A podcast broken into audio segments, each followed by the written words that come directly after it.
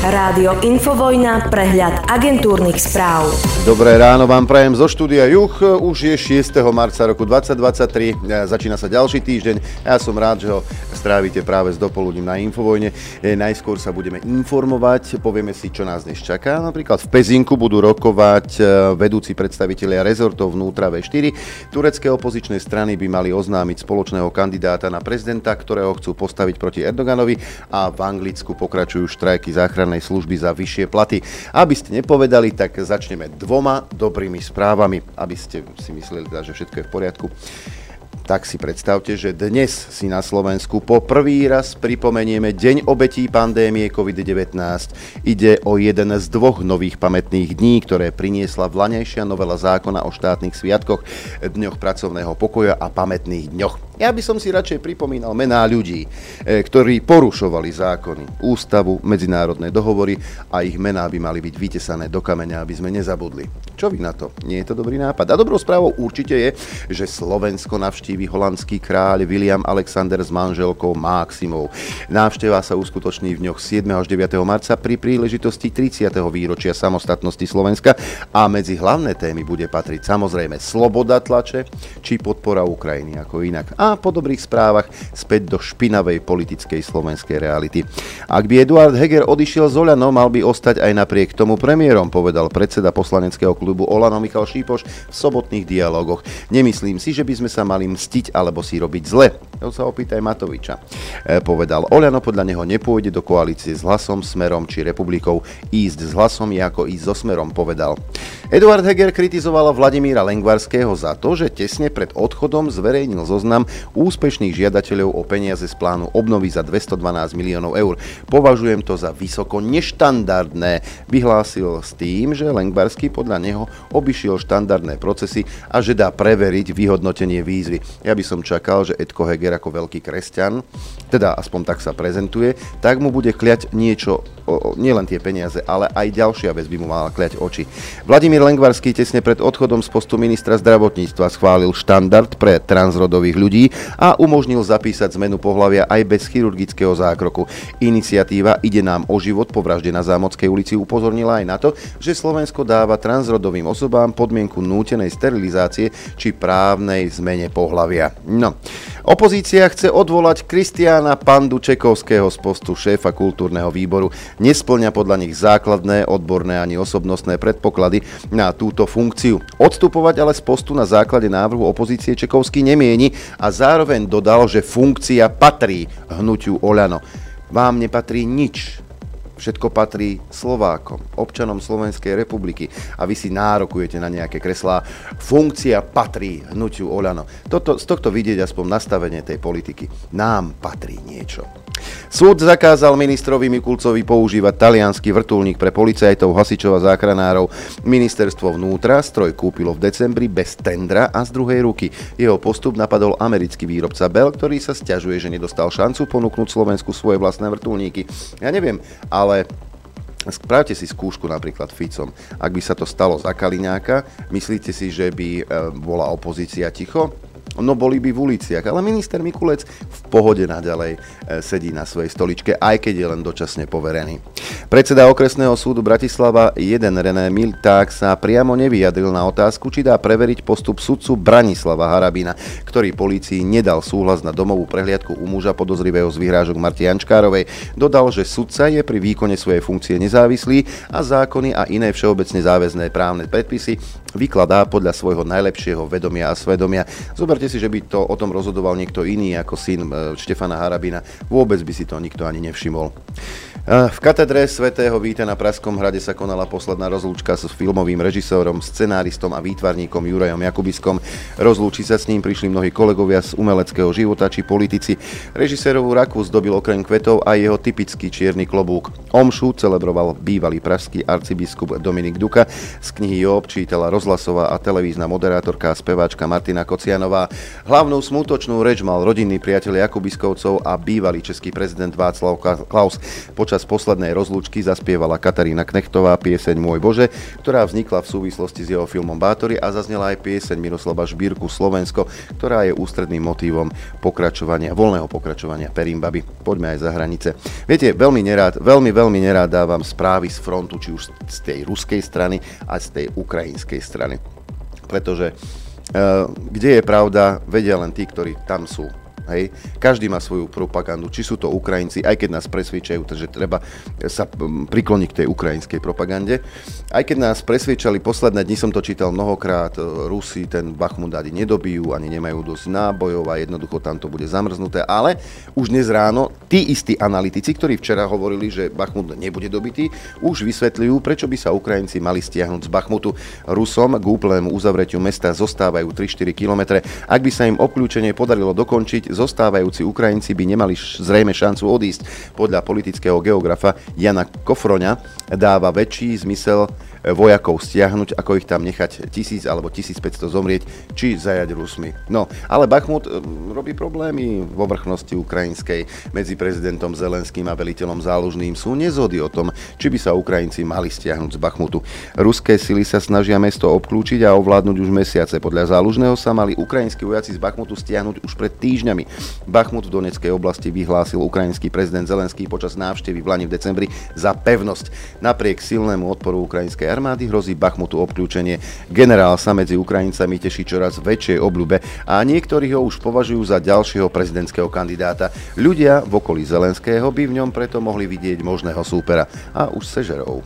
Joe Biden a Olaf Scholz sa zhodli, že Rusko musí niesť tak dlho, ako bude potrebné, následky za inváziu na Ukrajinu. V Bielom dome rokovali najmä o tom, akú podporu bude Ukrajina potrebovať počas očakávaných bojov na jar a v lete. Šolcová cesta do USA má prísne pracovný charakter, kancelára nesprevádzali ani novinári, po rokovaní politici ani neplánovali tlačovú konferenciu. Kto ho vie, či sa Scholz s Bidenom bavili napríklad o tom článku, ktorý vyšiel, že Spojené štáty americké spolu spolu s normy vyhodili do luftu Nord Stream 1 a 2. Kto ho vie, či mal vôbec odvahu sa Scholz e, na toto opýtať alebo túto tému otvoriť. Predsednička Európskeho parlamentu Roberta Mecola počas návštevy Lvova povedala, že Ukrajina by mohla začať rokovania o členstve v EÚ ešte tento rok. Budúcnosť Ukrajiny je v Európskej únii, zdôraznila. Brusel udelil krajine štatút kandidátskej krajiny v Lani v júni, 4 mesiace po vypuknutí ruskej invázie. Proces vstupu do 27-členného eurobloku však zvyčajne trvá aj niekoľko rokov. Napríklad veľa by o tom vedeli povedať Turci. Medzinárodné centrum pre trestné stíhanie zločinu agresie na Ukrajine bude sídliť v Hágu. O dohode o jeho zriadení informovala šéfka Európskej komisie Ursula von der Leyen. Úloha centra bude zaistiť dôkazy pre budúce súdne procesy. Existujú narastajúce dôkazy o priamých útokoch ruských síl voči civilistom, ako aj na energetickú a inú infraštruktúru, poznamenala. Kvôli mŕtvým civilistom a zničenej infraštruktúre v Juhoslávii nikto tribunál nezostavoval ani kvôli Sýrii, Iraku, Líbii, Afganistanu však. OSN musí žiadať okamžité zastavenie plánovaných spoločných vojenských cvičení Spojených štátov amerických a Južnej Kórei, vyhlásil to Pyongyang. Vojenské cvičenia a rétorika Spojených štátov a Južnej Kórei podľa severokorejského ministerstva zahraničia len zvyšuje napätie, ktoré by sa mohlo vymknúť spod kontroly. Podľa EAP pôjde o najväčšie spoločné polné manévre Spojených štátov a Južnej Kórei za posledných 5 rokov, takže aj tam sa provokuje. A, m, takto vyzerá napríklad m, humanitárna pomoc od Saudskej Arábie. Neposielajú zbranie, náboje, tanky či delá. Ukrajina dostala od Saudskej Arábie humanitárnu pomoc za 100 miliónov dolárov, informoval šéf kancelárie ukrajinského prezidenta Andri Jermak. Tri lietadla na Ukrajinu dopravili 135 generátorov s výkonom 20 až 400 kW, prikrývky či hygienické potreby. Poďme do ekonomickej zóny. Čína rozohrala veľkú hru o kritické súroviny potrebuje lítium či kobalt. Pre Čínu je zaistenie kritických súrovín jednou z priorít roku 2023. Ukazuje sa však, že sila peňazí nie je všemocná. Peking preto musí hľadať zdroje aj doma. Ja by som Číne poradil. Existuje taký jeden štát na, na svete, e, ktorý sa nekafre s nákupom nejakých súrovín. On jednoducho príde aj so svojimi vojakmi do tej ktorej krajiny a tie súroviny si vezme. Trikrát hádajte, ktoré, ktorý štát to je. Turecko tvrdo pracuje na predlžení dohody o vývoze obilnín z ukrajinských prístavov, ktoré zablokovala ruská invázia na Ukrajinu, vyhlásil minister zahraničných vecí. Dohodu o vývoze obilia z ukrajinských čiernomorských prístavov sprostredkovala OSN a Turecko v Lani v júli. Táto dohoda pomohla obmedziť narastajúce ceny potravín, čo v rozvojových krajinách prehlbilo hladomor. Platnosť dohody má vypršať 18. marca. Pokiaľ viem, tak drvivá väčšina tej pšenice či obilia skončila v bohatých krajinách, len 3% išli do Afriky či do Ázie. Hm? Dokonca aj naši potravinári sa stiažujú, že e, tu máme kopec ukrajinského obilia, ktoré, ktoré znižuje cenu. Tak kde končia tie, a, a, tie vlaky a tie lode s tým obilím? Však? No a keď už sme pri tých potravinách, pozdravujem pána Richarda Sulíka, z tej duše pozdravujem vás, keď ste tvrdili, že keď niečo nevieme dopestovať, tak si to dovezieme. Taká banálna vec, alebo banálna. V podstate kráľovná kuchyňa ako cibuľa chýba na trhu. Vážny nedostatok vo viacerých krajinách by mohol viesť ku globálnej potravinovej kríze, keďže problémy s nedostatkom základných potravín tlačia nahor aj ceny inej zeleniny. Podľa OSN a Svetovej banky nedostatok a následný rast cien cibule už ovplyvňuje aj ceny iného ovocia a zeleniny, ako sú napríklad mrkva, paradajky, zemiaky, jablka a obmedzuje ich dostupnosť na celom svete.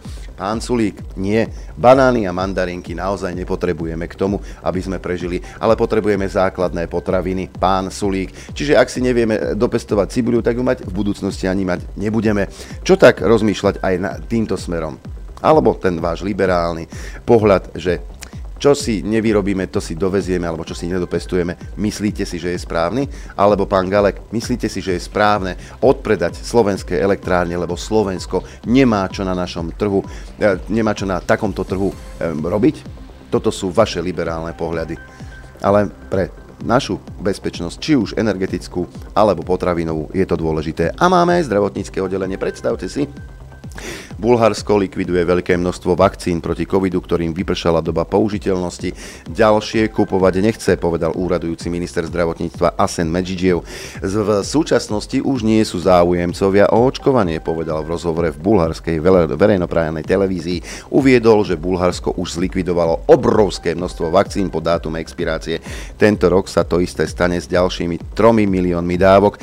Medžidžiev Európskej komisii oznámil, že Bulharsko je za ukončenie zmluvy s farmaceutickými spoločnosťami Pfizer a BioNTech, podľa ktorej je krajina povinná kupovať vakcíny až do roku 2025. Dobrý biznis, nie? Tento postoj podporuje aj Polsko, prekvapujúco Česko a Litva. Poďme ešte do Švédska, hoci Švédsko presadzovalo na rozdiel od iných európskych krajín benevolentnejšiu protipandemickú politiku, v porovnaní s nimi zaznamenalo nižšiu mieru nadúmrtnosti v covidových rokoch 20 až 22. E, Slovensko naopak patrí medzi krajiny s najhoršími číslami nad úmrtnosti. Slovensko zaznamenalo v pandemických rokoch po Bulharsku druhú najvyššiu nadúmrtnosť v rámci európskych krajín, keď už máme ten deň e, obetí covidu. Čo keby ste začali sa pozerať na prsty takým ako je Matovič, či Lengvarský a ďalší, alebo Mikas?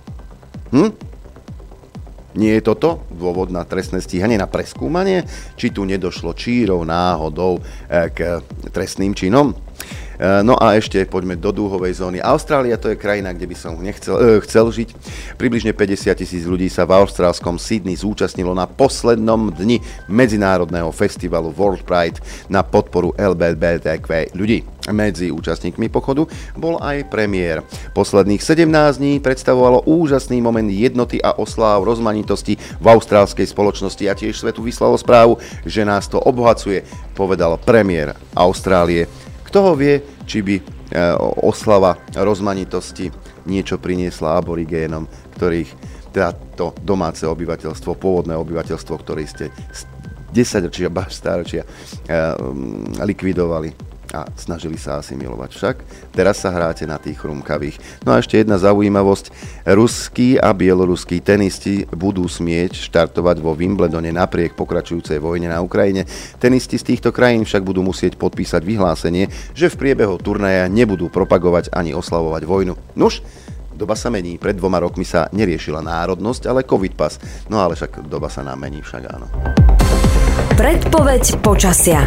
Aj takú máme. Pozrieme sa, aké počasie v týchto chvíľach na Slovensku. Niekde so zrážkami a dokonca na juhu západného Slovenska so snehovými v Hurbanove a v Dudinciach, v oboch prípadoch 2,5 stupňa Celzia. Inak Slovensko pod mrakom, v Gabčíkove 2 stupne, 4 v Kuchyni a v Bratislave, 3 e, stupne v Piešťanoch a v Nitre, 2 v Trenčíne a v Senici, 3 e, stupne Celzia v Žiari nad Hronom, 2 stupne hlási Sliač a Prievidza, 2 e, stupne aj Žilina a Martin, 2 desatinky pod, pod nulou v Liesku, na Chopku mínus 11, 2,5 stupňa ale nad nulou v Lučenci, ako aj v Rožňave, mínus 3 stupne hlási Telgard, nulu Poprad, na východe najteplejšie v týchto chvíľach zdá sa v Trebišove, kde sú 3 stupne, Košice hlásia 2,5 stupňa, Kamenica nad Cirochou 1,5, 1 stupeň v Prešove, 2 v Tisinci a v Bardejove. No a predpoved na dnes nám prezradí, že bude tak a teraz e, sa na to pozrieme lepšie niečo máme dneska. Pondelok máme, aha. Oblačno až zamračené, miestami na strednom Slovensku, na viacerých miestach sneženie alebo snehové prehánky, do asi 30, 300 e, metrov väčšinou dážď alebo dážď so snehom. Najvyššia denná teplota vystúpi na 3 až 8 stupňov Celzia, na strednom Slovensku a spíši miestnami 0 až 3. Teplota na horách vo výške 1500 metrov okolo minus 6 a fúkať bude slabý, postupne prevažne juhozápadný vietor rýchlosťou 5 až 25 km za hodinu. Dopoludne na Infovojne s Adrianom. Zatiaľ s Adrianom. Norbert vás všetkých pozdravuje. Uh, už sa lieči, už to vyzerá, že ten budúci týždeň už budeme opäť e, vo dvojke spolu vysielať. Um, a odkazuje vám, že pošta e, odchádza, odchádza dnes. Maťo to všetko bol vybaviť, takže tí, ktorí čakáte na svoje zásielky, tak sa už dočkáte, všetko išlo na poštu, tak ako sa patrí. Ešte raz opakujem, poprosím vás o trpezlivosť, čo sa týka prístupov k televízii. Totižto tie prístupy Noro obnovuje ručne a keďže je v akom stave je, tak za ten laptop si ešte nemôže sadnúť. On postupne tie prístupy, či už tým novým eh, poslucháčom, ktorí sa rozhodli eh, teda mať aj obraz, alebo aj tým, ktorí si len obnovujú tie prístupy. Chvíľku počkajte, prosím vás, eh, v priebehu týždňa vám to nabehne, prídu vám prístupové kódy, alebo sa vám to vysielanie obnoví, len vás e, prosíme o trpezlivosť. A taká, také ospravedlnenie, dá sa povedať, e, od nás je to, že e, tie prístupy budú predlžené nie o mesiac, ale o celé dva mesiace. Toľko technické okienko a teraz si zopakujeme akčnú peťku, pretože už zajtra o tomto čase um, prezradím, ako ste hlasovali, ktorý zo zvukov ste vybrali ako ten najlepší. Ponúknem vám samozrejme ďalších 5 výrokov, no a budeme aj telefonovať jednému z vás, ktorý sa zúčastnil a hlasoval v akčnej peťke a napísal na mail na adresu apzavináčinfovojna.bz. Do predmetu vpísal číslo zvuku a do správy napísal aspoň telefónne číslo a krstné meno a možnosť A, B alebo C, čiže či už je to možnosť A, telka, možnosť B, tričko od rádia Infovojna, možnosť C, vankúš. Takže hlasujeme dnes do 18.00. Ešte stále si pripomíname tú dobu covidovú a aj takéto absurdnosti eh, nám prinášali tlačovky ministra zdravotníctva, vtedy pána Krajčího, E, zákaz združovania vtedy e, platil. Pamätáte sa, ne, viac ako tri osoby neexistovalo. Nedaj Bože nejakú demonstráciu, lebo to by, to by vám vadilo, aby ľudia demonstrovali. No ale sami ste mali možnosť vidieť a na vlastnej koži zažiť napríklad cestovanie autobusom či vlakom ráno buď do zamestnania alebo do školy. Tam to bolo nasekané hlava na hlavu to nie je zhromažďovanie. Zhromažďovanie je nejaká cieľavedomá činnosť nejakej skupiny, ktorá sa zhromaždí a ide niečo realizovať spolu. Dohodli sa, že sa stretnú, takže toto nie je zhromažďovanie. No, ale predsa len je tam veľká skupina ľudí, ktorá stojí na jednom mieste blízko seba.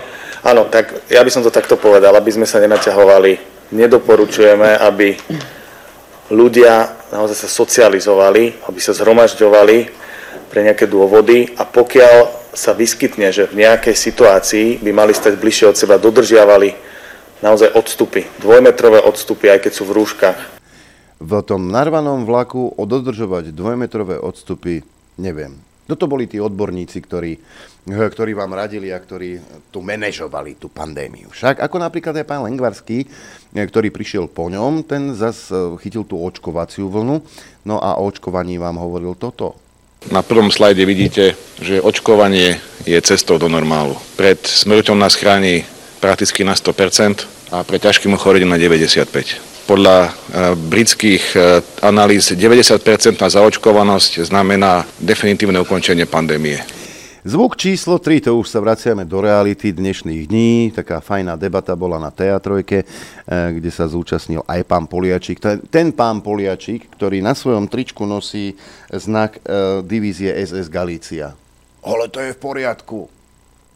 Po, na, napíš, napíš prosím ťa na Facebook číslicu 1488 a Naka ti príde vykopnúť dvere. Ale nacistický symbol SS divízie Galícia na tričku pána Poliačika je v absolútnom poriadku. Však sláva Ukrajine, pani Čaputová.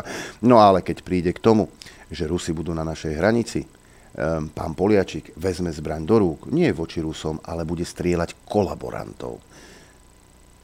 Koho označí, toho zastrelí len tak, lebo si bude myslieť, že je to kolaborant. Keď by sa naozaj stalo to, o čom uh, teda Andrej Danko veľmi rád uh, straší, že by sa náhodou objavili, že by... Áno, sme.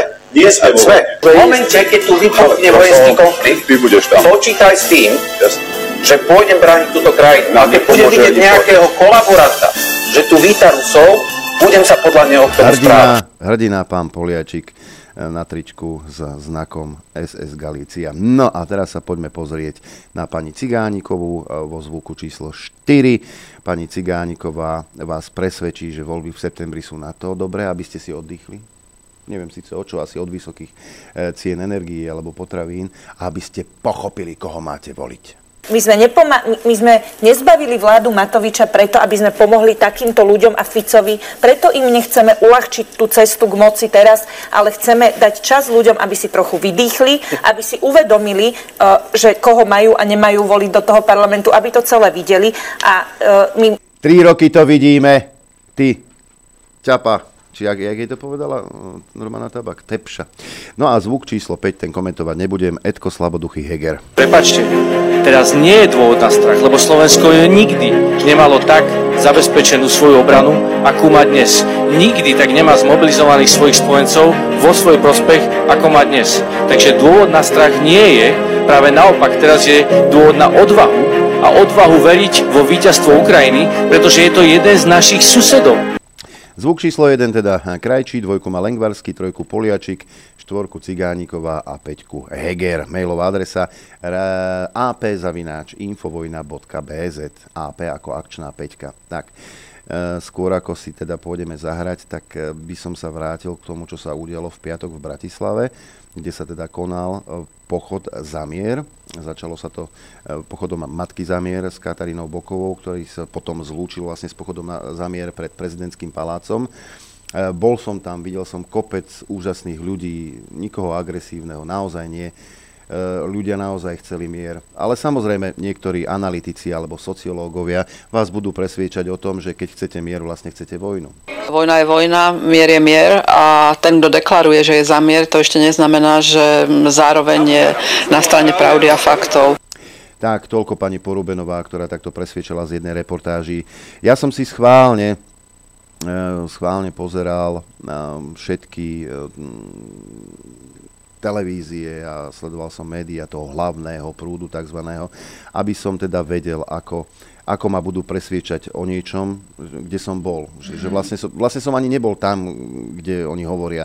Lebo e, v niektorých médiách som sa dočítal, že stovky e, prívržencov Putina a niekoľko stoviek ľudí sa zišlo na e, námestí pred prezidentským palácom, niekoľko stoviek ľudí pochodovalo centrom Bratislavy pred americkú ambasádu a, a, po, a podobné správy. E, to isté, či už RTVS, Jojka, alebo aj napríklad Markíza ma o niečom presviečala. Um, Deník N dokonca napísal na tzv. pochod zamier, ktorý je v skutočnosti na podporu Ruska. Prišlo v Bratislave vyše 5000 ľudí, pridali sa aj Fico, Gašpar, Kotleba či Harabín. Napadnutú Ukrajinu bránili desiatky ľudí s veľkými ukrajinskými zástavami. Áno, tu bolo vidieť, aká nálada je uh, medzi Slovákmi, pretože tam na poput pána Žiaka z Osasky stálo 30 ľudí pred prezidentským palácom s vlajkami Ukrajiny, ale ľudí, ktorí tam prišli so slovenskými vlajkami, bolo tisícnásobne viac pretože tých ľudí nebolo 5 tisíc, ako sa nás snažili presvedčiť denníku N, ale možno ich bolo, niektoré zdroje u, u, uvádzajú 15 tisíc ľudí, ale pravda bude asi niekde uprostred, nejakých 10 tisíc ľudí sa naozaj na tom e, námestí zišlo. No ale e, keď neviete, že neboli ste, teda na tom pochode, tak keď si pozriete Markízu, v podstate zistíte, že ten pochod bol úplne o niečom inom. Alebo úplne inak sa dial, ako by ste teda možno... Protesty v Bratislave. V hlavnom meste sa zišli účastníci pochodu za mier. Účasť bola nakoniec vysoká, niekoľko tisíc ľudí. Vojna na Ukrajine polarizuje spoločnosť a aj dnes sa na jednom mieste stretli dve skupiny s úplne opačnými názormi, ktoré musela oddeľovať aj policia. Viac informácií má už náš kolega Braňo Tomaga, ktorý pochod Bratislavou sledoval. Braňo? Dobrý deň z Viezdoslavovho námestia. Tak do Bratislavy dnes prišli naozaj tisíce ľudí, ktorí hovoria, že túžia pomiery. Faktom ale je, že pod slovenskými a ruskými vlajkami začali hlásať proruské a protiamerické heslá, alebo že treba vystúpiť z NATO. Oponovať im ale prišla druhá skupina s ukrajinskými a európskymi vlajkami, ktorá im prišla pripomenúť aj slogany, ktoré používali protestujúci v minulosti. A to napríklad, že Rusko nikdy nezautočí na Ukrajinu. Ak to sa z ukrajinskej strany ozvala sláva Ukrajine, proruská časť im začala nadávať a kričali Rosia. Protestujúci z proruskej časti si ale dávali pozor, aby napríklad z ich úst neodzneli slova, ktoré by schvaľovali vojnu. Medzi skupinami vznikali slovné prestrelky, po celý čas však medzi nimi stála mestská a štátna policia a dokonca aj antikonfliktný tým, ktorí mali celú situáciu riadne pod kontrolou. Dáv ľudí sa po proteste pred prezidentským palácom vydal smerom k americkej ambasáde, kde rečnia najmä Kotlebovci. Zhromaždenie je však aj tu pokojné a policia drobné konflikty okamžite vyriešila. Tol- tak, toľko televízia Markíza. Dozvedel som sa, ja som na tom pódiu stál e, spoločne s organizátormi. Dozvedeli sme sa z tejto reportáže teda, že e, na pódiu rečnili najmä Kotlebovci. Neviem ale označiť Štefana Harabina za Kotlebovcu, označiť Ivetu Michalíkovú, Katarínu Burdiovú, Erika Blaška za Kotlebovcov, mi príde veľmi, ale veľmi scestné. Toto je informácia z celoplošnej televízie, ktorá ovplyvňuje tisícky, desatisícky e, Slova, Slovákov, ktorí pozerajú toto spravodajstvo. Nie. Žiaden politik, milá Markíza, Žiaden politik na tom pódiu nevystúpil, aj keď sa Robert Švec zo slovenského hnutia obrody domáhal vystúpenia, aj keď mu bolo povedané, že politici na tom, na tom pódiu byť e, nesmú, respektíve nebudú, lebo to je občianský protest, nie politický. E, potom organizátori vyzvali teda ľudí, že či chcú počuť politikov, e, zborové nie, teda pána Šveca presvedčilo, že asi nevystúpi. Čiže Milá Markíza, ak vy tvrdíte, že na tom pódiu vystupovali najmä Kotlebovci, tak ste naozaj špinavo klamali. A toto je, vy sa potom čudujete, naozaj sa potom čudujete, že e, ľudia vás nemajú radi, že tá e, dôveryhodnosť vaša je spolu so Spojenými štátmi americkými, teda aj tam majú k novinárom takýto postoj. Len 26% obyvateľstva dôveruje e, vášmu spravodajstvu, respektíve mainstreamovému spravodajstvu. Kde sa asi stala chyba? No, stala sa asi tu, že nepravdivo informujete, alebo informujete tak, ako sa vám hodí. Alebo ako to vidíte vy. Nie je pravdivo, nie je tak, ako by sa naozaj malo. Áno, veľa ľudí bolo e, v uliciach Bratislavy. Konflikty som nevidel. Žiadne. A naozaj polícia Slovenskej republiky si odvietla veľkú prácu ale, mm, a veľmi dobrú prácu, aj keď tých eh, ľudí s tými ukrajinskými vlajkami eh, bolo veľmi, veľmi málo. Čakal som viac, pán Žiak, že oslovíte ľudí a ukážete nám, že to názorové spektrum má v našej spoločnosti opodstatne. Videl som aj mladých ľudí, videl som množstvo ľudí zo Žiliny, z Nitry, z celého Slovenska, ktorí prišli do Bratislavy, za čo vám patrí vďaka. Lenže keby ste aspoň o tom informovali naozaj tak, ako máte, tak potom by ste sa nemuseli obávať nejakých um, výčitiek po prípade výhražných mailov. Tie výhražné maily chodia aj mne. Aj Norovi, aj iným. Rieši to niekto? Nie. Ale ja tomu rozumiem, pretože uh, vy pomaly ale isto zistujete, že ten váš vplyv na uh, spoločnosť na Slovensku je čím ďalej tým menší. A ani sa nečudujem, lebo napríklad uh, tu mám štatistiku, pozíciu jednotky na slovenskom trhu si udržal nový čas, priemerný predaný náklad v Lani podľa prepočtov klesol o 19%. Dvojcifernému prepadu predaja sa v Lani nevyhol ani denník plus jeden deň. E, predaj mu klesol o 12,7%. S odstupom nasledoval denník Pravda. Menej než 10% pokles zaznamenal denník SME hospodárske noviny, ktoré patria Mafre zo skupiny Agrofert. Podľa skoršieho prieskumu agentúry Median SK bol v Lani v 3. a 4. kvartáli na Slovensku najčítanejší denník Nový čas. Sledovali SME Pravda plus jeden deň. Všetky vydavateľské domy na Slovensku ponúkajú aj elektronické predplatné. Viac predplatiteľov v tejto kategórii má napríklad na konci Blaňajška denníky SME, hospodárske noviny na elektronické predplatné stavil aj denník N, ktorý v prieskume čítanosti medianu skončil na poslednom mieste ten vplyv ako si vám klesá. Ale robíte si to sami. Keby ste si robili poctivo tú robotu, že naozaj ponúkate aj jeden priestor, aj jeden názor, aj ten druhý názor, ponúkate diskusie dvoch názorových skupín, aby si vydiskutovali veci priamo, či už v tú štúdiu, alebo v tých vašich e, internetových štúdiách. E, toto neponúkate. Tie debaty sú zväčša o tom, že si sadnú dvaja, traja, štyria, rovnako názorovo spriaznení a e, tento názor potom e, pretláčajú ako jediný správny. Diskusia sa už absolútne vytratila. Ale čo by ste chceli, keď si napríklad v denníku N prečítate, že vplyvný americký právnik zastrelil ženu aj syna, aby údajne zakryl svoje finančné podvody. V jednom z najsledovanejších kriminálnych prípadov v Spojených štátoch za posledné roky dostal za vraždu rodiny do životie. Usvedčiť ho pomohol jeho vlastný zavraždený syn. Takže zavraždený syn ho pomohol usvedčiť. Toto je žurnalistika, ktorú vám ponúka denní gen tak potom sa nečudujte, že sa z vás smejú, alebo po prípade, že vám neveria. Lebo to už naozaj je čisté kocúrkovo. No a keď už hovoríme o tom, kto tu šíri kto tu šíri tú nenávisť, tak som si v denníku N prečítal. Blaha je nula, lož a nenávisť. A v RTVS by už nemal dostať priestor, hovoria v podcaste v redakcii Juraj Javorský a Oliver Brunovský, komentátori denníka N a denníka E. Tento človek by mal byť vyradený zo spoločnosti každým, kto aspoň trochu vnútorne cíti, že je slušný. E, je to slušné?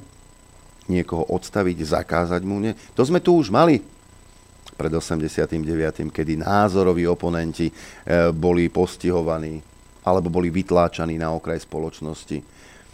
Ste presne takí istí ako oni? Presne takí istí? Lebo ten názor by mal zaznieť, nech je akýkoľvek.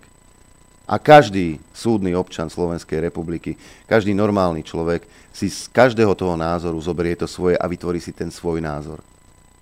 A to ako sa pozerá na svet, si formuje podľa svojho videnia. Nie podľa videnia denníka N, komentátorov, e, denníka E, Javorského či Brunovského. Každý má názor, na svoj názor právo. A vy nebudete určovať, aký ten názor má byť. E, čudesná bola včerajšia debata v RTVS, kedy som sa veľmi bavil na pánov, pánovi Makarovi, ktorý bol ešte viac aktivistickejší ako Veronika Remišová voči Robertovi Ficovi. Žurnalistika ako taká, alebo taká nestrannosť už dávno vymizla. Či už je to RTVS alebo ďalšie televízie, sú jednoducho v jednej názorovej rovine. Nejaká objektívnosť už dávno vyprchala. A písal o tom, a v krátkosti len uh, Eduard Kmenala sa toho dotkol, čo sa týka RTVSky, už dlhší čas pozorujem, že RTVS pod vedením Ľuboša Machaja a najmä riaditeľky spravodajského centra RTVS Anny Sámelovej plní politickú úlohu vyčistiť verejnoprávny priestor od plurality informácií, postojov a názorov. Zdôvodňujú si to zdanlivo odbornými pocitmi páni Sámelovej, že novinár vraj nemusí byť objektívny, čo je v rozpore so všetkými teoretickými školami klasického žurnalizmu. Divák by mal vedieť, že pani Sámelová nie je jediná odborníčka na tieto veci a medzi mediálnymi expertami je dokonca v menšine. Nestor novinárskeho výskumu na Slovensku profesor Samuel Brečka v súvislosti s včerajšou reláciou o 5 minút 12 podotkol. Robil som tri výskumy novinárskej profesie, ale na takéto masívne masírovanie hlav novinárov takto som ešte nenarazil. Narážal tým na výkon aktivisticky nabudeného moderátora Mareka Makaru, ktorý dnes prerazil akékoľvek mysliteľné dno profesionality, opustil všetky kritéria novinárskej etiky a stal sa ešte zúrivejším oponentom Fica ako prítomná politička Veronika Remišová. Prosto prešiel na druhú stranu, kde kde už dávno nejde o žurnalistiku, je tento cirkus naplňaním vízie Anny Sámelovej, potom s pánom Bohom. Média kedy si tvorili svedomie slovenskej spoločnosti. Dnes toto svedomie tragicky zlyháva.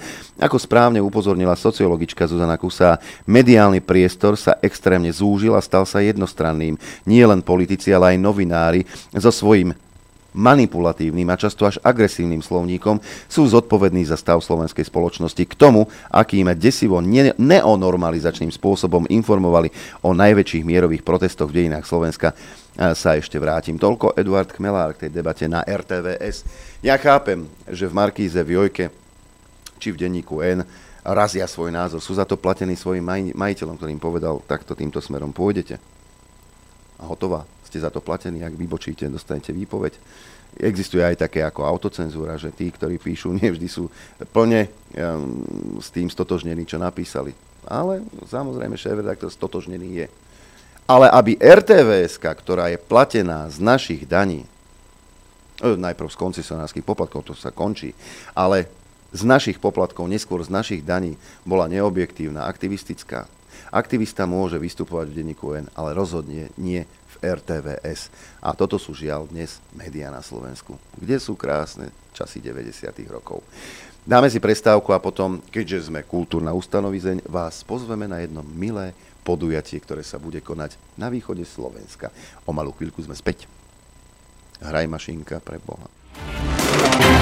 Dobré ráno, sme späť po krátkom hudobnom bloku, ktorý som tak mierne upravil pre vás, od nás. A keďže som predtým hovoril, že sa pozrieme na východ republiky, tak, tak aj bude pani Eva Copáková, by už mala byť na linke. Dobré ráno, počujeme sa na východ republiky? Dobré ráno zo Zemplína, pozdravím všetkých poslucháčov Infovojny, ďakujem. A keď som hovoril teda, že máme pre vás určitú kultúrnu pozvánku a na kultúrne vyžitie, e, ktoré vás určite obohatí, e, tak e, s touto kultúrnou pozvánkou práve pani Eva Copáková prichádza práve teraz vo vysielaní. No čo sa to teda bude diať na tom východe? No čo sa teda bude diať? Je presne mesiac od začiatku tých pochodov za mier a neutralitu Slovenska, ktoré začali e, v Michalovciach a skončili v piatok v Bratislave. Boli úžasné, boli mm, obrovské, e, čo si samozrejme mainstream nevšimol. A čo sa teda bude diať dnes? Dnes, nevieme z akého podnetu, o 17. hodine do Mestského kultúrneho strediska bude, sú pozvaní ľudia na verejnú diskúziu s Naďom, ministrom v demisii a s Korčokom, Rastislavom Korčokom, ministrom v demisii vlády Slovenskej republiky. E, k tomu pridávame ako verejnosť, verejnosť občania Michalovec, Prešova, Sobranie z Košíc jednu pozvánku a teda pozývame všetkých poslucháčov na verejné zhromaždenie dnes 6.3. pardon, o hodinu skôr, o 16.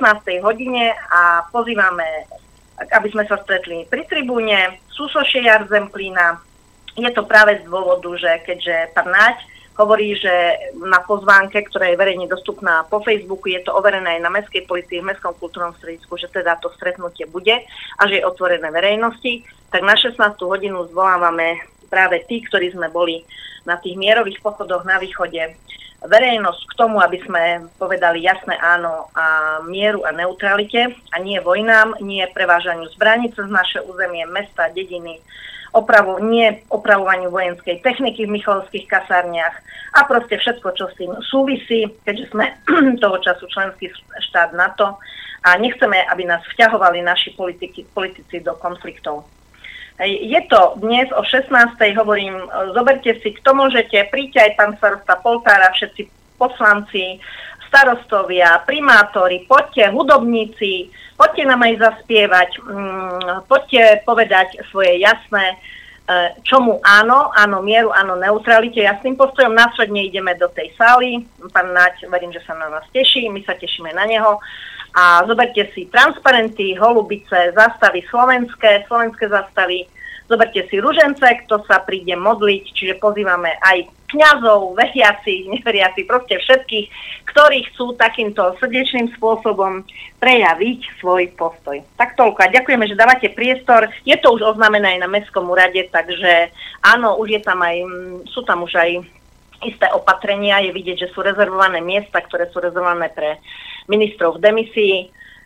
Deje sa to tu u nás v Michalovciach v srdci Zemplína, takže všetci poslucháči ste srdečne vítaní. Mám potvrdené, že prídu ľudia aj z Bratislavy, prídu ľudia z Bratislavy, z, Preši, z Prešova, z Giraltovej, z Osobrane, z Michalovie, z Humenného, z Vranova. Čiže Zemplínčanie, Šarišanie, príďte, bo repríza nebude. A myslíte si, že vás pustia do, to, do, do, do tej sály, kde sa bude diskutovať napríklad s Naďom? Som presvedčená, že áno, áno, áno. No som zvedavý. Aké, aké argumenty na vás vytiahne pán Jaroslav Naď? No, takto, dobre sa pýtate, pretože komunikujem s istým poslancom Národnej rady, ktorý povedal, že pravdepodobne nás e, môžu nepustiť a že môže to byť nejakým spôsobom uzamknuté, totiž má to moderovať moderátorka, profesionálna modera, moderátorka z Markízy. Vraj to má byť pre verejnosť aj na Facebooku naživo. Či to bude naživo, tomu veľmi neverím, skôr si myslím, že oni to zostrihajú no my tam budeme naživo. Um, oznam tohto poslanca bol, že, že možno nás nebudú chcieť pustiť. My veríme, že sa, že sa dovnútra dostaneme po tej 16. hodine. Naše zhromaždenie trvá od 16. do 16.50 a následne ideme do tej veľkej sály, ktorá je vedľa 20 metrov od miesta tribúny, ktoré je na námestí pri Sušloši Jar Zemplína v Michalovciach. Takže ja verím tomu, že tam, tam prídeme a dostaneme sa tam. No, uvidíme. V každom prípade potom dáte vedieť, ako to celé dopadlo. Pozdravujeme teda eh, na Zemplín. Dobre, ešte chcem dať vedieť, že bude pravdepodobne živý záznam, pretože na ceste k nám by mal byť aj pán Igor Jurečka, ktorý neviem, či cez kanál ZVTV, alebo cez eh, ten český kanál, alebo cez svoj kanál, malo by byť živé vysielanie, takže um, kto môžete, tak to sledujte aj uh, na kanáli už neviem, Dobre. ktorom, ale bude to, mal by to vysielať Igor Jurečka. Takže... Pusti, pustím si to do ušu. Ďakujeme veľmi pekne, pozdravujeme na východ. Aj my ďakujeme za priestor. Všetko dobré poslucháčom. Ďakujem. No a z východu sa vraciame späť na juh Slovenska, teda do Šamorína, pretože um, tí, ktorí sledujete náš web, už určite viete, že oproti mne um, sedí človek, ktorý sa venoval Slovensku dlhé desaťročia. Makal, robil všetko, čo považoval za potrebné. Pán William Hornáček. Ďakujem pekne za privítanie. Ale nerobil som, čo som len ja považoval za potrebné, ale robil som to, čo potreboval národ, aby sa urobilo, pretože ak som tak uvažoval, že kedy som sa stal dospelým, alebo kedy sa človek stáva dospelým, tak som dospel k tomu, k čomu zrejme aj iní dospejú, že sa prestaneme pýtať, čo chceme, alebo či sa nám to páči, alebo či to chceme robiť, ale pýtame sa, či to treba urobiť. A vtedy to bolo treba urobiť a chvála Bohu, že sme to urobili, pretože osud kataláncov nám dnes dokazuje, že keby sme to neboli urobili vtedy, dnes to už neurobíme. To je jednoznačné. To je naše poučenie, ako sa hovorí, historickou skúsenosťou a to dávame ako jedno z našich poučení pre nasledujúce generácie, aby skutočne lámali chlieb a vtedy, keď treba ten chlieb lámať. Máme kopec nových poslucháčov, ktorí možno o Združení slovenskej inteligencie Korene ešte, ešte nepočuli, alebo majú len veľmi málo informácií. Prečo práve Korene? Prečo tento názov? No, keď sme sa stretla taká iniciatívna skupina už skutočne s významnými osobnostiami, kde bol povedzme pán profesor Dorule, jazykovedec, ale aj Milan Rufus, básnik a eseista, filozof, tak som ja navrhol názov Korene, preto, pretože niekto mňa ako výtvarníka, nie že niekto, ale Vlado Bezák má, má napísal článok o mne, že maliara korene, asi vycítil, že teda niečo také z toho organického princípu, ktorý je mi veľmi blízky, prírodzenosti, e, som ako si e, uznával a presadzoval. No, korene sú ako symbolika, základ podstaty stromu. Žiaden strom bez koreňov nemôže existovať. Okrem parazitov, ale my ako slovenský národ parazitom nepatríme. My sme teda skutočne bázickí, základní, čerpáme zo svojej vlastnej zeme, zo svojej vlastnej síly, zo svojej vlastnej hmotnej a duchovnej podstaty. No a korene sú zároveň aj symbolom alebo základom alebo podstatou rodostromu, slovenského rodostromu. To znamená, že tento prírodzený princíp nám povedal, že, lebo sa stalo v dejinách a vieme to všetci, že slovenský národ bol, keď ho prirovnáme ku stromu, vyťatý doslova až po, po zem a nemať toho, že má životaschopné korene, do dneska by neprežil. To znamená preto korene. Celkom taký prirodzený, prirodzený princíp. Nuž a z toho vlastne vznikla aj generácia korene. Dnes už môžeme hovoriť, že sme generáciou korene. A tu by som si dovolil na začiatok hneď povedať, že no, je istý taký, taká technológia, ako vôbec môžu vzniknúť, vzniknúť generácie. No, má to svoje také, také hmotné alebo, alebo to fyzické podmienky a má to samozrejme aj svoju, svoj duchovný majak. Predovšetkým treba mať spoločnú ideu. Našou ideou bolo znovu získanie slobody pre slovenský národ a znovu obnovenie jeho práva a výsady, zvrchovanie rozhodovať o svojom osude. To boli naše základné podmienky duchovné. No a potom bolo treba k tomu to, čo napísal kedysi krásne vo svojich epištolách k ľuďom Milan Rufus, náš zakladajúci člen, že aj ten vtáčik nepotrebuje k tomu, k tomu životu veľa, ale potrebuje aspoň taký jednoduchý základ hniezdočko, do ktorého nakladie vajíčka, kde môže vychovávať svoje deti a odovzdávať im skúsenosti svojho života a tým ich pripraviť pre svoj budúci život. Ja som teda poskytol svoj, svoj ateliér. Musím povedať celkom úprimne a poviem to, že som nikdy netušil, že to bude na 33 rokov. A neviem, či by som to bol uniesol, keby som si bol uvedomil, že som fakticky živiteľom rodiny a e, že vlastne som prestal tým pádom malovať na 33 rokov, že či by som to bol dokázal vtedy sa o tom rozhodnúť. Mal som dojem, že to bude trvať pol roka, 3 čtvrte roka, rok, dokončíme jazykový zákon, zápas o zvrchovanosť a prípadne ďalšie tie politické aktivity, ktoré boli potrebné. A potom už preberie to politický aparát štátu, politici, subjekty a tak ďalej. No hlboko sme sa sklamali v slovenských politikoch, musím povedať, že nakoniec dodnes suplujeme, hoci sme si politickú činnosť nedali do svojej, medzi svoje priority, ale suplujeme do dneska deň a nakoniec z toho vznikla aj filozofia, že v demokratickej spoločnosti je politika nie výsadov iba tých, ktorí majú momentálne v rukách moc, ale že je to prirodzená povinnosť, každodenná povinnosť všetkých občanov štátu. To sa teraz ukazuje, myslím, že konečne sa slovenský národ prebúdza a vznikajú tie rôzne občianské hnutia, občianské aktivity, ktoré naberajú skutočne na intenzite, aj na autorite v národe, treba povedať, pretože to posledné stretnutie, kde sme sa spolu zúčastnili aj my, jasne dokázalo, že národ je zrelý, tak ako sme to my povedali už dávno predtým, keď podceňovali slovenský národ, že či on bude schopný sa sám uživiť. No ja som povedal vtedy pani Kúdehuve Kalergy do, do, do rakúskej televízie, keď sa ma spýtala, že ako chceme politicky a ekonomicky obstať, bez toho, aby som mal nejaké politické a ekonomické školenie, som jej odpovedal týmto príkladom. E, Slováci mali od nepamäti svoju vlastnú zem, a na nej pestovali svoj vlastný statok. Z toho statku si dojili svoje mlieko a z toho mlieka im po tisícročí niekto stále bral smotan. A sú tu, vyžili, ako vidíme, nie sme ani horší, ani škarečí, ani menej vzdelaní, menej pripravení na život ako ostatní. A teraz mi povedzte, pani Kalergy, keď budeme mať aj tú smotanu a budeme o nej rozhodovať my, prečo by sme nemali prežiť aj teraz. No, tak to... veď, sa, veď si pamätáme tie slova, keď, sa, keď teda vznikla Slovenská republika, kedy z Českej republiky zaznievalo, že o pár rokov zaklepete, že chcete ísť naspäť a podobne. Nie o pár rokov. V březnu přijedou Slováci s prosíkem na kolenou do Prahy. No. A tých březnov sa už odohralo vyše 30, hej. A my neprídeme, pretože máme jednu výhodu skutočne a ten ťažký osud, ktorý sme prežívali historicky, nám pomohol prežívať v ťažkých okolnostiach lepšie ako iným blahobytne žijúcim národom.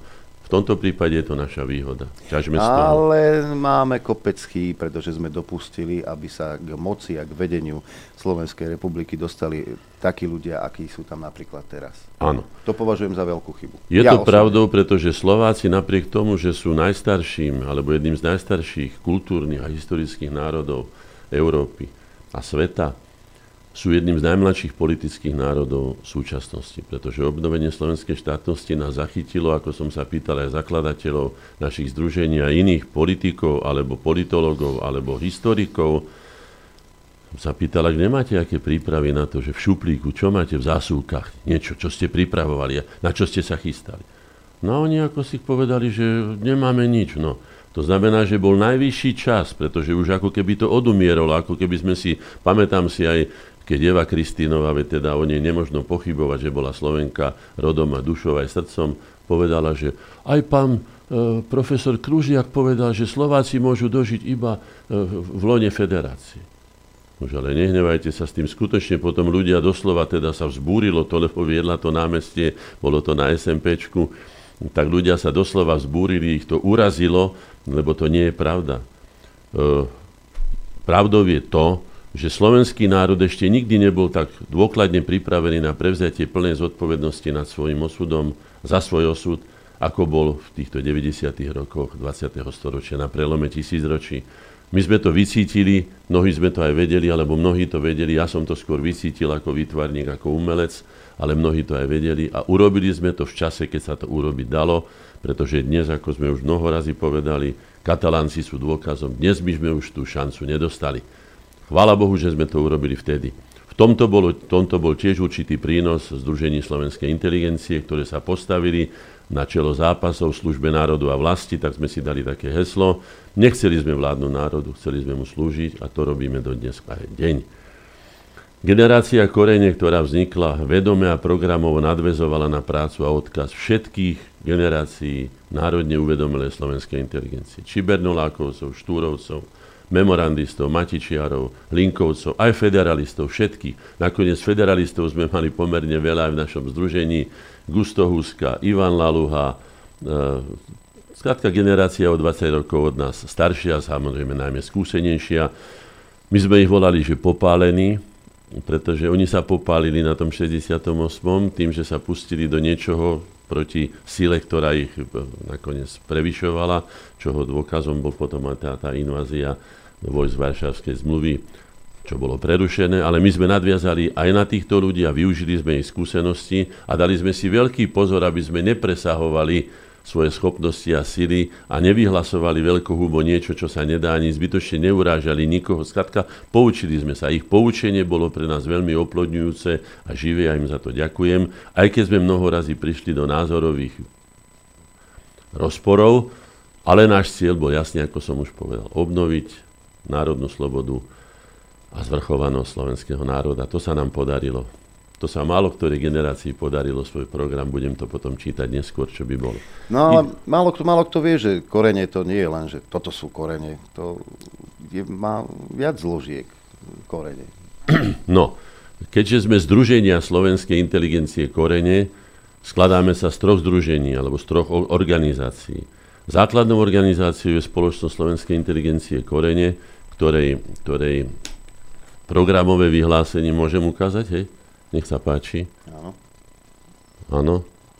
Je to veľmi krátky text, ale v štvrtom bode napríklad si píše, kladie si za cieľ v konečnom dôsledku svojej činnosti pripraviť Slovákov ako zvrchovaný o svojich veciach a vzťahoch samostatne rozhodujúci národ.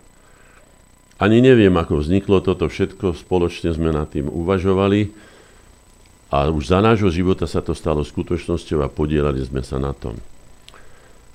No, e, keď sme sa charakterizovali, že sme spoločnosťou nielen akademicky vzdelaných, ale v širšom zmysle všetkých duševne pracujúcich ľudí, činných publicisticky, vedecky, umelecky, osvetovo, organizačne či inak, pôsobiacich vo všetkých sférach slovenského národného života na území Slovenskej republiky a v zahraničí. Čiže Otvorili sme náručie skutočne s dôverou do Korán, nevylučovali sme sa nejakým spôsobom, ani konfesionálne, ani politicky, ani názorovo, nejako. Mali sme len ten spoločný cieľ, ktorý som už mnoho raz povedal, aby sme znovu získali slobodu národnú a mohli zvrchovane rozhodovať o svojich veciach a vzťahoch. Až neskôr sme zistili, že to sa dá iba vo vlastnom samostatnom štáte.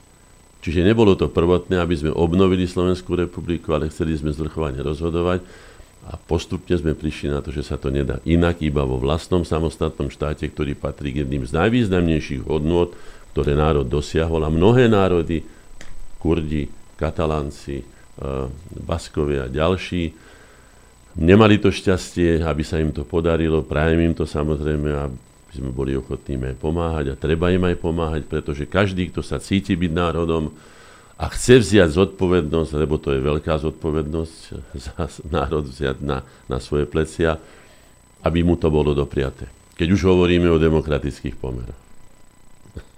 Ďalšia zložka. Ďalšia zložka, korene. Korene, aby som ešte to charakterizoval, korene boli neformálnym združením slovenskej inteligencie a poviem aj prečo.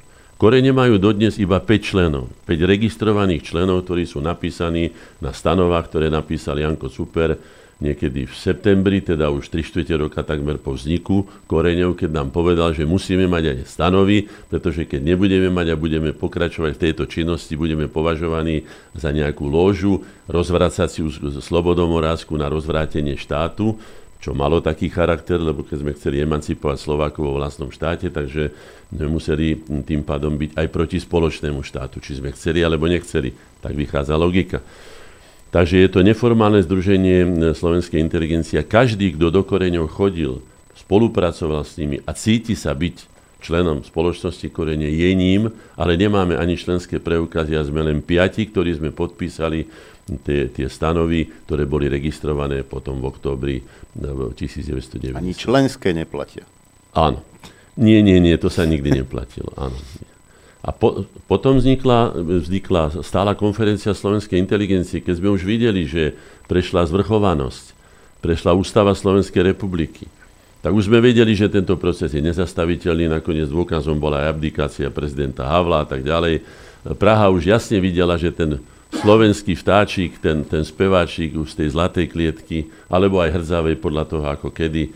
Boli tam rôzne, rôzne situácie v našom tom štátnom spolužití Slovákov a Čechov, že už uletí a bude slobodným, tak sme už, tam boli aj katastrofické že ja neviem, čo všetko sa odohrávalo, tak sme vytvorili ako dar budúcej, ešte nevzniknutej druhej Slovenskej republike, teda obnovenej Slovenskej republike, celonárodnú ustanovizeň, integrujúcu, aktivizujúcu um, tvorivý, duchovný, intelektuálny potenciál slovenskej spoločnosti a jeho zapájanie do vytvárania konečne už vlastnej, znovu to dôrazním, konečne už vlastnej koncepcie národno-štátneho života Slovákov.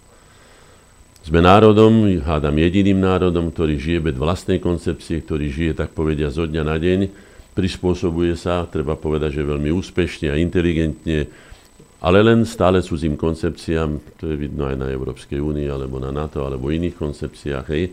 A je na čase, aby takýto starobilý kultúrny a historický národ si vytvoril vlastnú koncepciu a preto vznikla stála konferencia slovenskej inteligencie, ktorá vydala vyše 52 kníh, najmä zborníkov z konferencií, kde je fakticky táto koncepcia už načrtnutá a bolo by potrebné, aby sa to kriticky zhodnotilo a pustili sa všetky zložky, e, intelektuálne a no, vedecké zložky slovenskej spoločnosti do toho, aby vytvorili štátnu doktrínu Slovenskej republiky, národnú a štátnu stratégiu dlhodobú a tak ďalej, aby sme sa nepotácali nad priepasťou na tom lane či vydržíme, či nevydržíme, či taký Vánok, či taký vietor, či taký uragán, či nás niekto zmetie, či nepadneme do tej priepasti zániku, to si treba uvedomiť. No a preto vznikla táto stála konferencia slovenskej inteligencie, ktorá už je celonárodnou oficiálnou e, ustanovizňou a v tých dobách, keď sa chlieb lámal, ako sa hovorí, najmä v 90.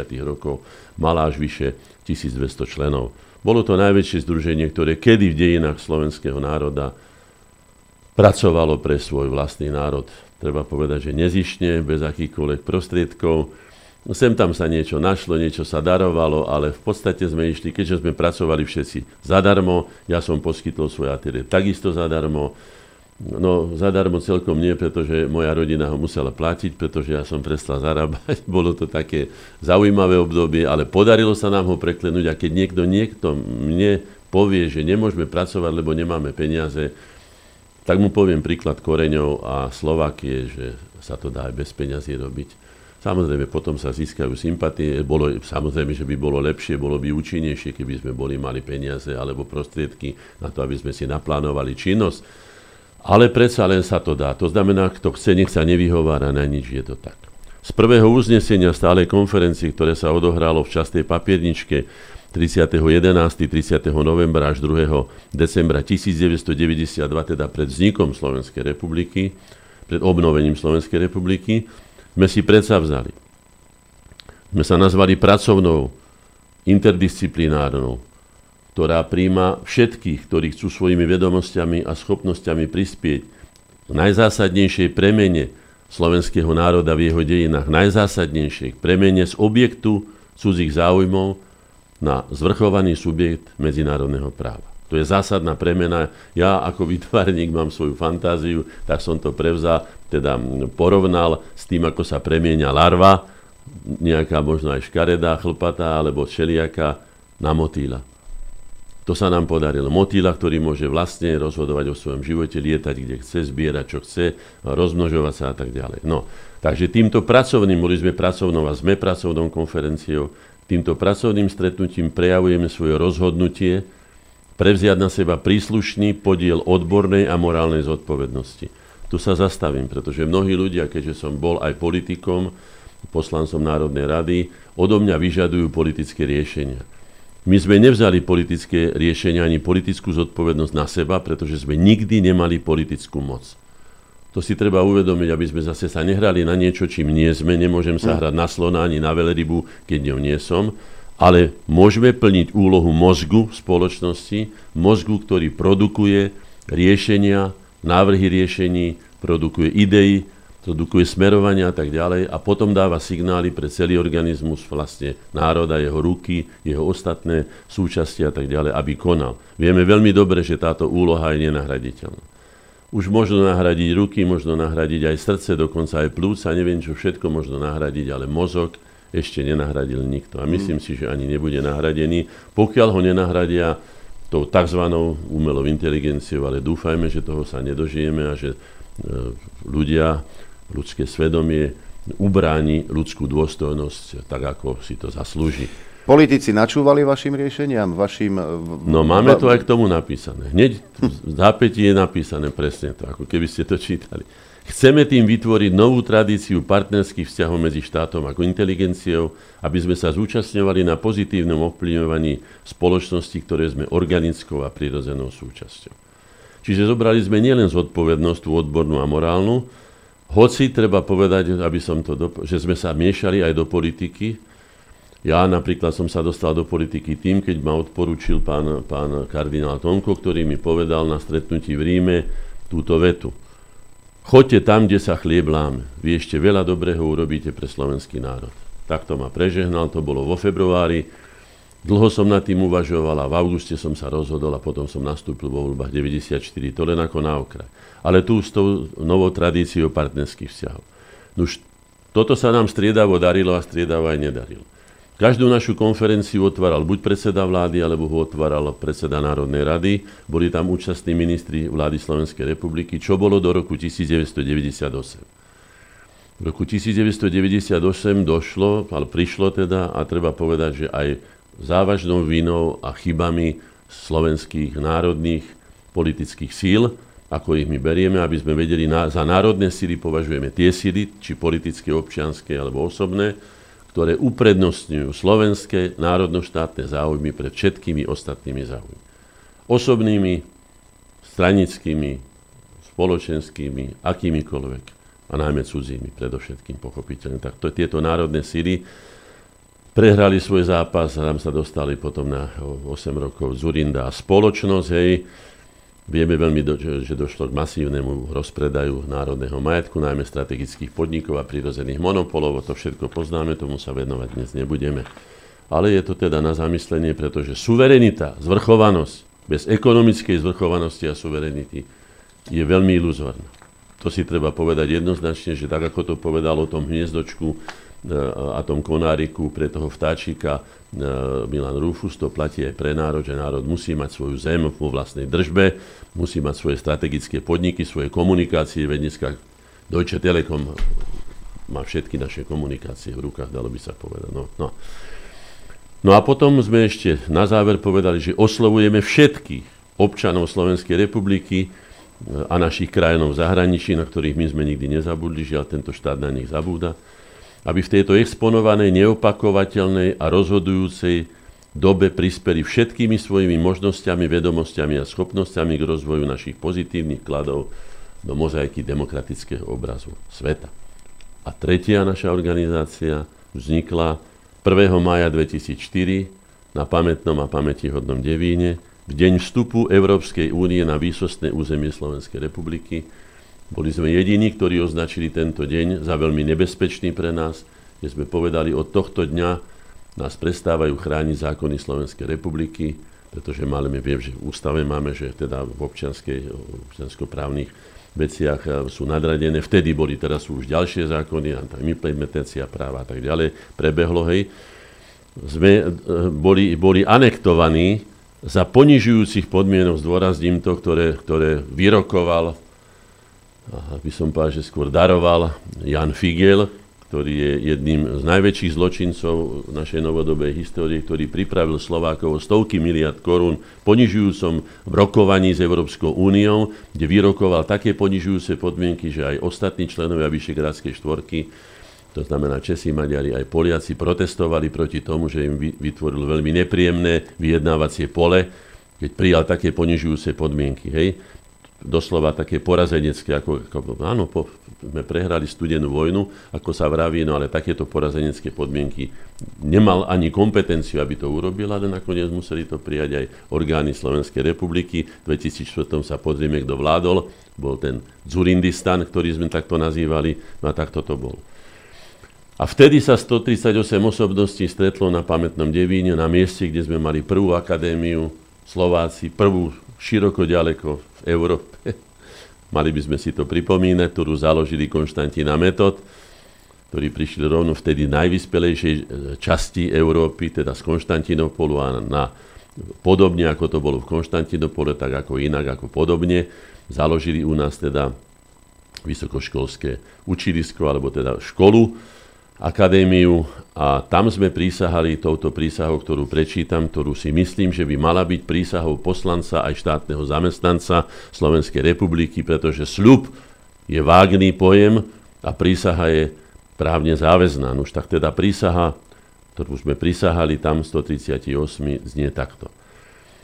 Budem vždy presadzovať práva a záujmy slovenského národa, ctiť, chrániť a rozvíjať hodnoty slovenského národného dedičstva, Konám v zmysle múdrosti vyplývajúcej z poučenia našou historickou skúsenosťou a pokračovať v diele a príklade života najväčších osobností našich dejín, ako nám prikazuje česť a svedomie dobrých, vďačných a verných synov a dcer slovenského národa. Tak prisahám. Položili ruku na náš relikviát, ktorý sa skladá z originálnej pečate Slovenskej národnej rady, Slovenská národná rada 1848, a originálnej flašky brúsenej hranačky e, dobrovoľníckého kapitána Janka Francisiho, ktorú som naposledy, keď som preberal cenu pro Patria, povedal priamo predsedovi Národnej rady za prítomnosti pána Mečiara, pána Prokeša a ďalších osobností, ktoré sa podielali na obnovení slovenskej zvrchovanosti a štátnosti, som povedal, že som ochotný tento korunovačný klenot, pretože my nemáme korunovačné klenoty, ale toto sú korunovačné klenoty našej histórie, zadarmo dať slovenskému národu, či už do Národnej rady Slovenskej republiky, ak sa Národná rada Slovenskej republiky premenuje na cťou a krvou našich vlastencov draho vykúpený názov Slovenská národná rada. Len takúto. Tak toto sú tri, tri naši organizácie. A teraz no. ešte si dovolím, aby Dobre. som to doplnil jedným dýchom, aby sme už potom mohli prejsť na iné veci. Mám tu zoznam zosnulých členov Slovenskej inteligencie, Združení Slovenskej inteligencie. Z nich by som prečítal niektoré mená, pretože už ich prečítať môžem. Pretože pomery sú také a pomery aj boli také. Môžem vypnúť ten telefon? Nechajte. Nechám, dobre, dnes. No. Dobre. Pomery sú také, že vtedy, keď sme sa evidovali, ako hovorím, sme sa len piati členovia zaevidovali preto, že sme nevedeli, ako veci dopadnú a keby náhodou sa začal uplatňovať zákon na ochranu republiky a mohli sme dostať palky 12 aj vyššie rokov, tak sme nechceli vystavovať tomu nebezpečiu ďalších ľudí. Aj naši členovia, mnohí ľudia boli takí, ktorí pracovali s nami, pomáhali nám, ale zároveň mi povedali, pán Hornáček, ale nespomínajte moje meno nikde, pretože by som mal s tým nepríjemnosti v práci, alebo už neviem kde. Skrátka, mali túto výhradu. Tak prečítam už teraz, ich môžem prečítať, pretože už sa im nič nestane. Na naví sa zapíšu skutočne do zaslúženej siene slávy. Napríklad novinár e, doktor Vladimír Adamec, ktorý napísal prvú Kto je kto na Slovensku. Majster Tibor Andrašovan, známy skladateľ hudobný. Otec Anton Baník, kňaz zo spoločnosti Dona Boska, duša a srdce jednej z najaktívnejších organizácií Slovákov v zahraničí, Združenia Slovákov vo Švajčiarsku. Otec Anton Baník, veterinár Norbert Beňuška z Banskej Bystrice, hudobník a kamenár Ďurko Berky Para, cigáň ako vyšitý, ktorý mi povedal, Vilomoj, ja som sa cigáňom narodil a cigáňom aj zomrem. Ja sa čestne živím, ja sa za nič hambiť nemusím. Takže takto to máme aj s tým Romom a Cigáňom. Okrem toho, ja som sa pýtal na jazykovednom ústave, pre ostatných, aby ste vedeli. Cigán je starý historický názov, oprávnený, to nie je žiadna nadávka, je legitímne používať rovnako či Rom alebo Cigáň používať, nič sa nestane. Takže aj Ďurko Palač bol našim členom. Potom tréner juda, doktor Robert Binder, menovec nášho slávneho Julka Bindera. Samozrejme Julius Binder, staviteľ Gabčíkov a pokračovateľ jednej veľkej a významnej generácie vodohospodárov, ktorá mala svetové meno. Pamätám sa, keď som bol riešiť na Rio Grande s nimi, s pánom Binderom a, a E, s pánom Klikáčom z vodohospodárskej výstavby alebo Váhostav, lebo už neviem, ak sa volá skrátka ten podnik, e, riešiť e, pitnú vodu v, v Mexiku, Mexico City, pamätám si na to, hej. Takže Julko Binder, pani Milka Boldišová, už nežijúca, Joško Brila, matematik, vynikajúci človek, ktorý zakladal Trnavskú univerzitu, akademický maliar Joško Cesnak, vynikajúci ilustrátor, ktorý navrhol aj našu čestnú poctu za zásluhy o slovenský národ a jeho štát. Najstarším našim členom bol profesor, inžinier, doktor techniky Peter Danišovič, doktor honoris causa vo veku 104 rokov dožil pri plnom vedomí, by som povedal, až, až bystrom intelekte. No, no, je to dojímavé, keď si spomeniem, že ešte 103 ročný stál na nohách, keď sme sa rozprávali, tak po 5 minútach sa ma spýtal, že môžem si sadnúť už na stoličku. tak predstavte si, že už nie, že ma privítal v posteli alebo nejako, tak skutočne obdivuhodná osobnosť pána Danišoviča. Lacko Deák, historik, jeden z najvýznamnejších osobností a znalec slovensko-maďarských vzťahov, politik, eh, ktorý povedal, po toto sa ja nepodpíšem a odišiel z vlády ohľadom tej divej privatizácie. Lubo Dolgoš, ďalší minister vlády, Joško Dubníček, náš člen, hej, významný novinár, mladý zomrel Jerguš Ferko, spisovateľ doktor Milan Ferko, geológ e, zaoberajúci sa e, termálnou energiou, e, Ondrej Franko, geológ, teda Ondrej Franko, doktor vied, literárny vedec Michal Gáfrik, významný spisovateľ Anton Habovštiak, aj tam vám poviem, tom Habošťach taká osobná, osobný príbeh. Na jednej výstave sa zastavil u mňa a hovorí, že vy si neviete, majstre, predstaviť, ako my sme sa tešili, keď vznikla Prvá Slovenská republika. Ja mu hovorím, dobre, ale pán Habovšťak, vy ste hlasovali v KDH proti zvrchovanosti, proti ústave a nazvali ste kriminálnym činom bombovanie slovenskej štátnosti. A vybehli mu slzy do očí, doslova povedal, to nie je, a to Jano Čarnogórsky, on nás. Ja mu hovorím, ale pán doktor, nehnevajte sa, veď vy ste o 20 rokov starší, vy ste mali svoje, a prečo ste ho počúvali? Tam už len sa povie Mikol plecami, hej, ale je to smutné, že takto nejako sa tá politika mieša do celkom prirodzených vecí človeka a takto ovplyvňuje, že sa musia potom hambiť za svoje rozhodnutia a tak ďalej. No. Významný kniaz a publicista, doktor Anton Hlinka, autor modlitby za slovenský národ pri vyhlasovaní obnovenia slovenskej štátnosti. Roman Hobavre, ďalší z politikov. Augustín Marian Huska, významná politická osobnosť, jeden z vyjednávačov pri delení štátu, zakladajúci člen Koreňov. Spisovateľ, populárny a známy Sergej Chelemendík. Nie Slovák, ale s nami išiel. Sprvoti bol pomerne aj proti e, týmto emancipačným našim snahám, ale potom sa ako si zblížil so slovenským národom, si ho a veľmi pekne o ňom napísal, tak aj Sergej Chelemendík bol našim členom. Významný synergetik, z Rady vedeckých spoločností Kongresu slovenskej inteligencie, doktor profesor Koloman Ivanička, spisovateľ Emil Kautsky, autor najlepšej, doteraz najlepšej knihy o Štefánikovi, Kauza Štefánik. Aj pán doktor Emil Kautsky bol našim členom. Mikuláš Klimčák, známy výtvarník, aj činiteľ verejný, človek, ktorý slovanofil, hej, nádherné veci urobil.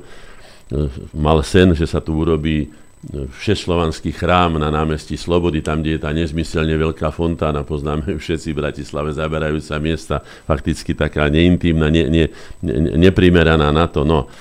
Potom e, známy ekonom profesor Vezdoň Kočtu, zakladateľ aj Koreňov a zakladateľ aj, aj Nezesu.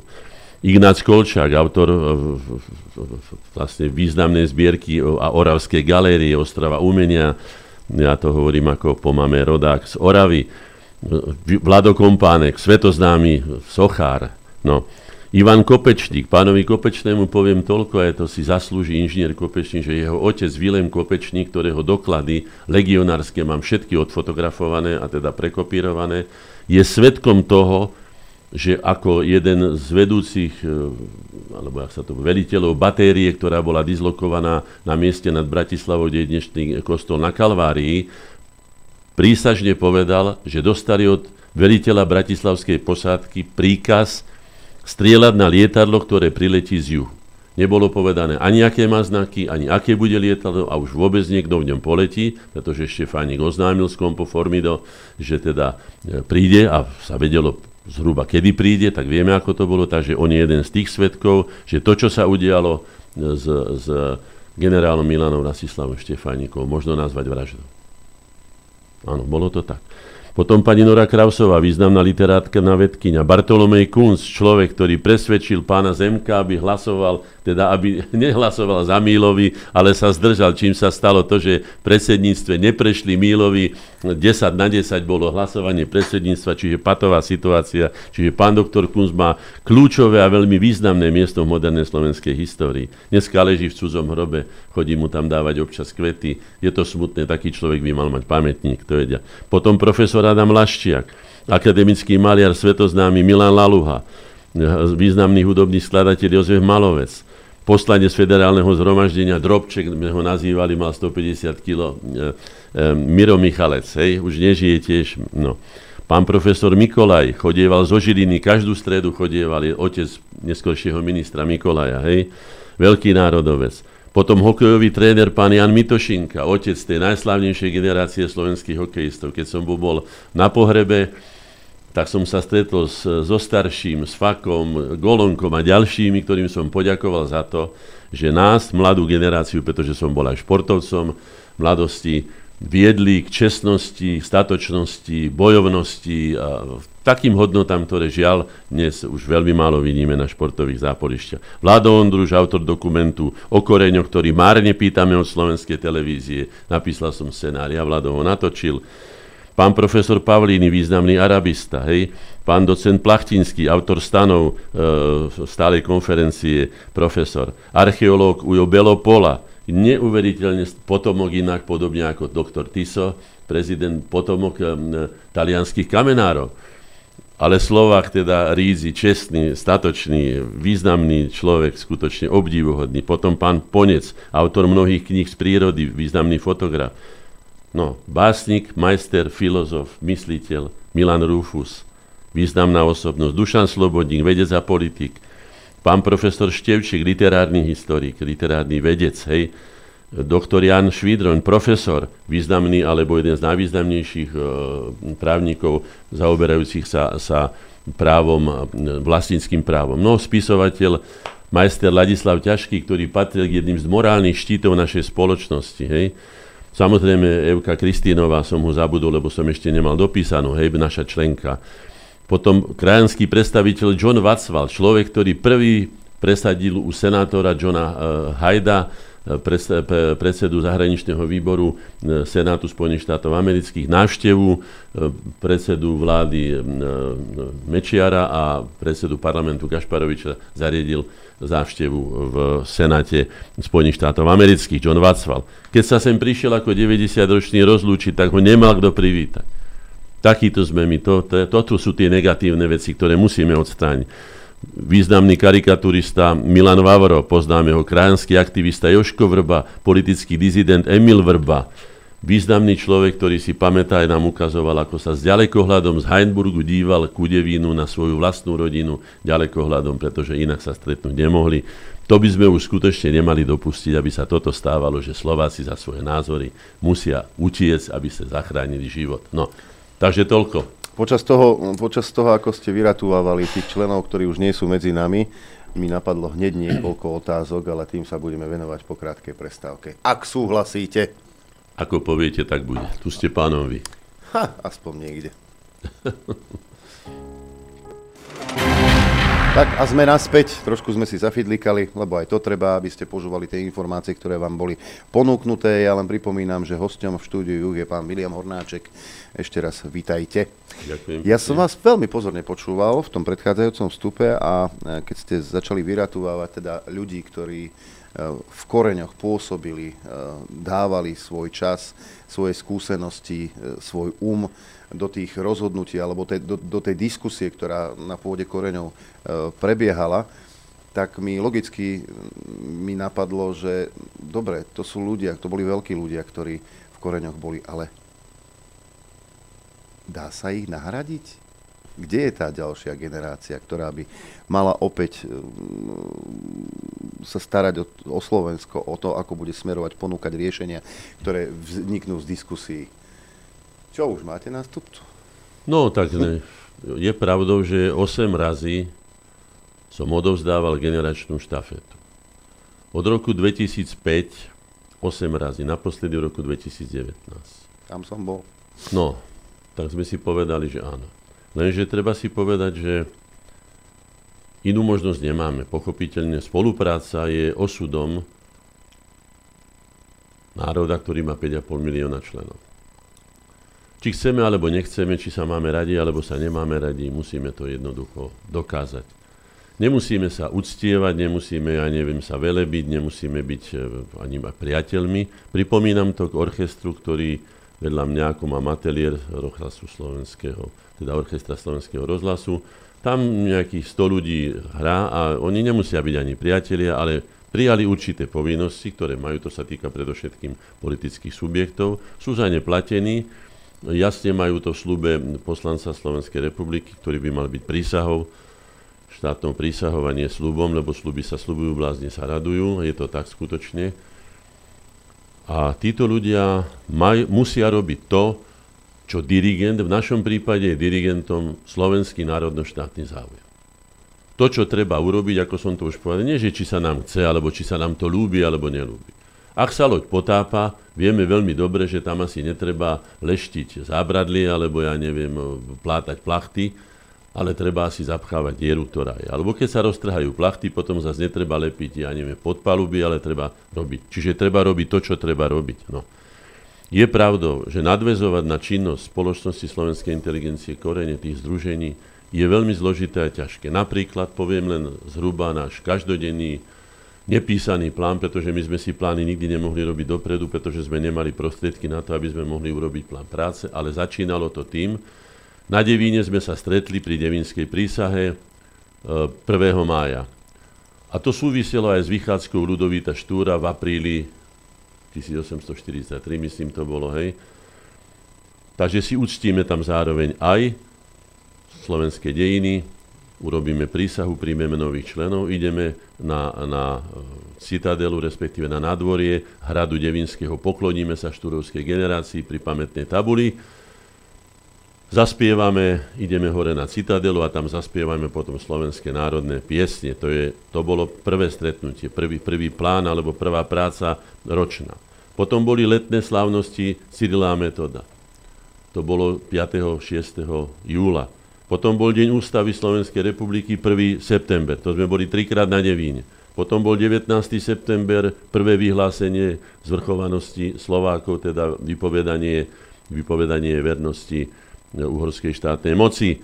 Potom sme, e, to bolo, to bolo štvrtýkrát, hej, potom sme mali e, celonárodnú konferenciu každoročnú, sme to nazývali duchovné alebo intelektuálne dožinky Slovenskej republiky. E, ešte sme sa, predtým sme sa stretli ešte na Bradle, to znamená, že 6, no preto som rád, že čo som vynechal ešte na Bradle, vzdali sme poctu generálovi Štefánikovi. Hej.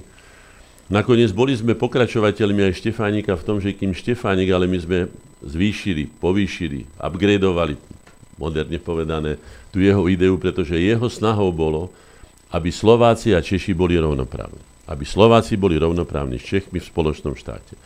A my sme pokročili ďalej a povedali sme, aby Slováci boli rovnoprávni so všetkými slobodnými a zvrchovanými národmi. No, tak to len ako na okraj. To znamená, že 6, 6 udalostí.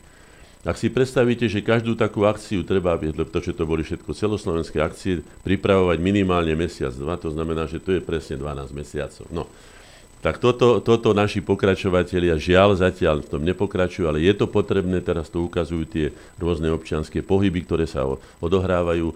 A nakoniec vidíte to aj v športe, u nás to nebolo také zvykom, ale teraz je to tak, že po každej nejakej akcii sa všetci objímu, potlapkajú sa, postískajú sa, obtrú sa o seba, zbližujú sa.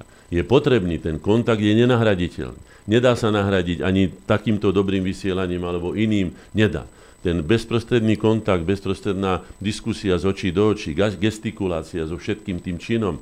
Spomínam si na tie, na tie, na tie, e, teda, tie, tie diskusie v koreňoch, keď sme sa koľko razy skoro až pochytili, e, a prosím ťa, čo to rozprávaš, že to nemá logiku, to je, to je hlúposť, alebo a potom ten, a ja, toto je hlúposť a pozri sa toto a to. A naraz behom hodinky, alebo aj skôr, pred nami vyrástla odpoveď na akýkoľvek problém, či v hrubších, alebo teda už v jemnejších kontúrach.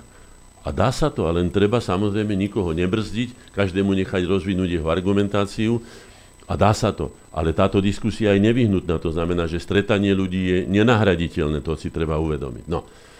A teraz si povedzme, že aké tie aktivity sa odohrali, hej, ktoré skutočne boli celoslovenské. Jednak to, že Sloven, spoločnosť slovenskej inteligencie si zaumienila integrovať ten intelektuálny, duchovný potenciál slovenskej spoločnosti. To už je samo o sebe základ generácie. No. 11. septembra 1991 to bol náš slovenský čestný a statočný 11. september, nie nejaký naplánovaný a špekulatívny a vyklamaný, hej, sme dali výzvu, ktorú by som si dovolil ukázať na takomto maličkom priestore. Tu je povedané program obnovenia slovenskej štátnej samostatnosti a tu sú jeho signatári.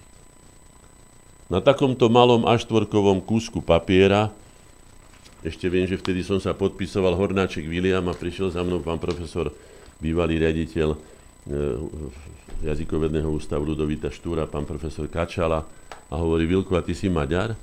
Hovorím, no nie som, a prečo? No prečo sa podpisuješ Hornáček William? No a tam som si potom zmenil to na William Hornáček, pretože na obrazi som sa podpisoval len William a dátum, takže takto to nejak, to len ako na okraj, hej. No tu je tiež zaujímavé v tomto dokumente, že Vladimír Mečiar, ktorý vždycky býval na čele a všade sa teda snažil byť na čele, v tomto rozhodujúcom kroku, ktorý bol programom pre najdôležitejšie novodové voľby slovenských dejinách, voľby v 1992 roku, je v polovici na 17. mieste z 34 signatárov.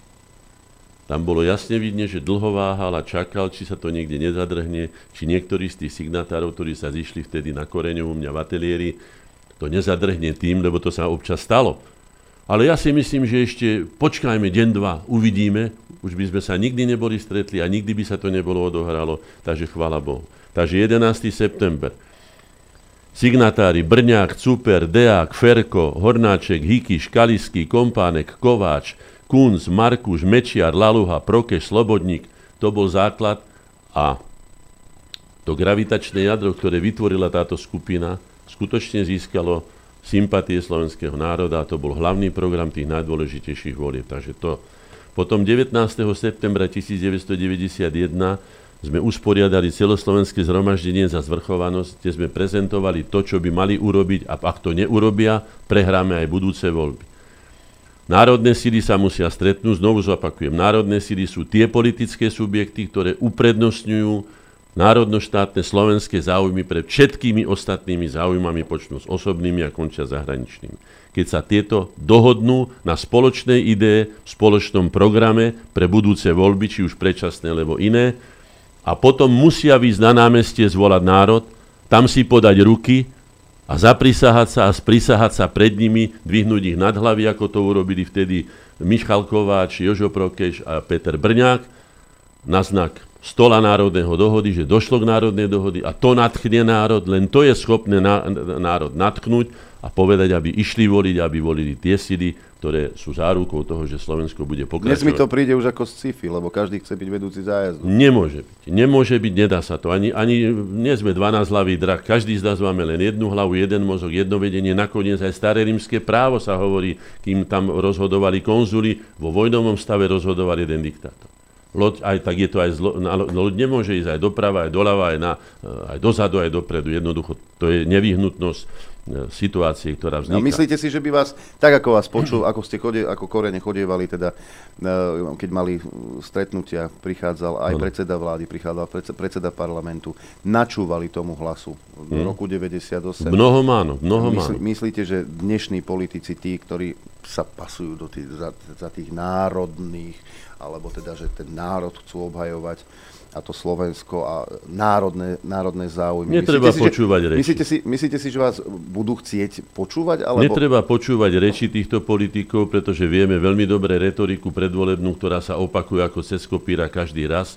Treba sledovať prísne činy. Ja som dokonca povedal, že mali by ste chodiť so zapchatými ušami na mítingy a nepočúvať nikoho, ale sa spýtať a dobre si nechať odčítať ich prácu, to, čo urobili a čo splnili z tých slubov, ktoré minule povedali. To je jediné, čo by malo spravodlivo posúdiť ich prácu. Hej? No. Takže ten stôl národnej dohody je nevyhnutný, to treba prezentovať. Ak to nedokážu a pôjdu každý na svoje triko, ako sa vraví, tak prehráme aj tieto voľby. Potom 30. Eh, novembra 1992, už to len skrátke poviem, vznikla táto stála konferencia slovenskej inteligencie, ktorá integruje a aktivizuje duchovný potenciál slovenskej spoločnosti. Hej. Vznik podporili kardinál Korec, kardinál Tomko, eh, Anton Hlinka, predsedníctvo tvorili Julius Binder, Ivan Gašparovič, William Hornáček, Duš, e, e, Dominik Hrušovský, Augustín Marian Huska, Hvezdoň Kočtu, Eva Kristínová, Branislav Lichardus, e, predseda Akadémie vied, komunikovali sme vtedy ešte, hej, Jozef Prokeš, Peter Virsík a pán Zvrškovec, hej, ako by sme mali aj Slovákov zo zahraničia. Ďalej z tých významných akcií 7. júna 2001 na oslavách 140. výročia Memoranda národa slovenského sme vytvorili celonárodný program za jednotu a spoluprácu národných síl Zachráňme vlastný štát. Už v roku 2001 sme volali Zachráňme vlastný štát, keď sme videli od 91. za 3 roky, čo dokázal Zurinda jeho zločinecká banda urobiť so slovenským hospodárstvom. Hej? Prijaté boli nasledné dokumenty. Svorne za spoločným cieľom Manifest národných síl, Charta vzájomnej pomoci a spolupráce, Dohoda národných síl a potom akčný program národných síl. Jasný program. Isté, že to, čo ste povedali, všetko je to o ľuďoch. Áno.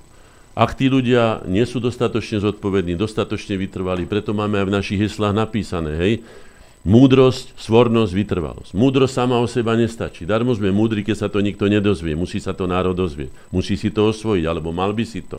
Hej. Svornosť, to je tá spolupráca, o ktorej hovorím, ktorá je osudom takého malého spoločenstva, málo početného, spoločenstva, ako sú Slováci. Je nás 5,5, to je jedno predmestie New Yorku. To znamená, si predstavte, akú máme nádhernú zem, krásnu, to všetko, čo tu je. Sme, sme svojbytní, máme vlastnú kultúru. No, ak si to nevieme vážiť, tak potom sa nečudujme, že sa iní na nás dívajú potom krivým okom. Hej? Múdrosť a vytrvalosť. Vytrvalosť, áno, tam sa hovorí to známe už starorímske porekadlo, že kvapka nie silou, ale opakovaným udieraním na tú skalku vyhlbí a jamku alebo vytvorí stalagmid alebo stalaktíd a tak ďalej. To znamená, že toto sú tie hesla. No, potom sme 1. mája, znovu zopakujem, vytvorili Slobodnú radu slovenského národa, lebo sme videli, že táto naša národná rada slobodná nie je ani zďaleka, že počúvať cudzie ambasády, to, čo sa deje do dneska deň jej. A v deň vstupu Európskej únie na výsostné územie Slovenskej republiky sme obnovili Slovenskú národnú radu, ale len jednu špeciálne, a to tú prvú 1848 a tak ďalej. Vytvorili sme devinskú prísahu, ktorú som čítal. Potom sme vytvorili 6. januára 2005, keď sme videli, čo sa deje s novostavbou Slovenského národného divadla, že Slintoš, ktorý je dneska za mrežami, hej, ako minister hospodárstva mal podpísať zmluvu o tom, že sa odpredá budova, ktorá bola fakticky hotová, len nebola nedostávaná, ako to blúdili tam e, politickí predstavitelia, bola len nesprevádzkovaná. Čo bola len otázka skutočne už tej, tej e, čerešničky na torte a tak ďalej. No, Takže vznikla Trojkráľová iniciatíva 6. januára 2005 na záchranu nového SND a my sme to divadlo zachránili. A nazvali sme ho korunovačným chrámom slovenskej kultúry, ktorým žiaľ nie je, Nasvedčuje to na posledné natáčanie, či čo to bolo, na, na, na cvičenie, myslím, že Kosúrkova, alebo čo kde hey, hey, polovica ľudí odišla uprostred zam, e, teda toho, toho predstavenia, pretože to je hamba. A tieto naturalizmy sa tam opakujú, sa tam aj tí naháči plieskali, som sa k tomu takisto vyjadril. E, e, naturalizmus je slepou uličkou každého umenia. Umenie musí dvíhať človeka hore, musí ho kultivovať. Musí, musí mu dávať vyššie idei ako len to, že sa nejaké holé telo tam háže o, o, o nejaké dosky. To predsa nie je podstata. Umenia ani nikdy nebola. A len úpadkového, keď už teda pritom. V 2005 roku sme obnovili celonárodné slávnosti svätého Cyrila Metoda na Devíne a vyhlásili sme Magnu chartu slovanských národov. To bolo prvýkrát, keď sme oslovili slovanské národy a poslali sme to na všetky veľvyslanectvá, aby sme prejavili vôľu, pretože my, Slováci, máme morálne právo, pretože napríklad aj pri rozdelení e, Československa sme to dokázali urobiť spôsobom, že naše vzťahy sú lepšie potom, ako sme sa rozdelili, ako boli predtým. To znamená, že sme sa rozdelili kultúrnym, e, le- legitímnym aj legálnym spôsobom, ústavným spôsobom. To si treba vážiť a teda máme morálne právo druhým radiť, nestrieľajte po sebe, nezabíjajte sa, dohodnite sa, Správajte sa ako kultúrni ľudia. No.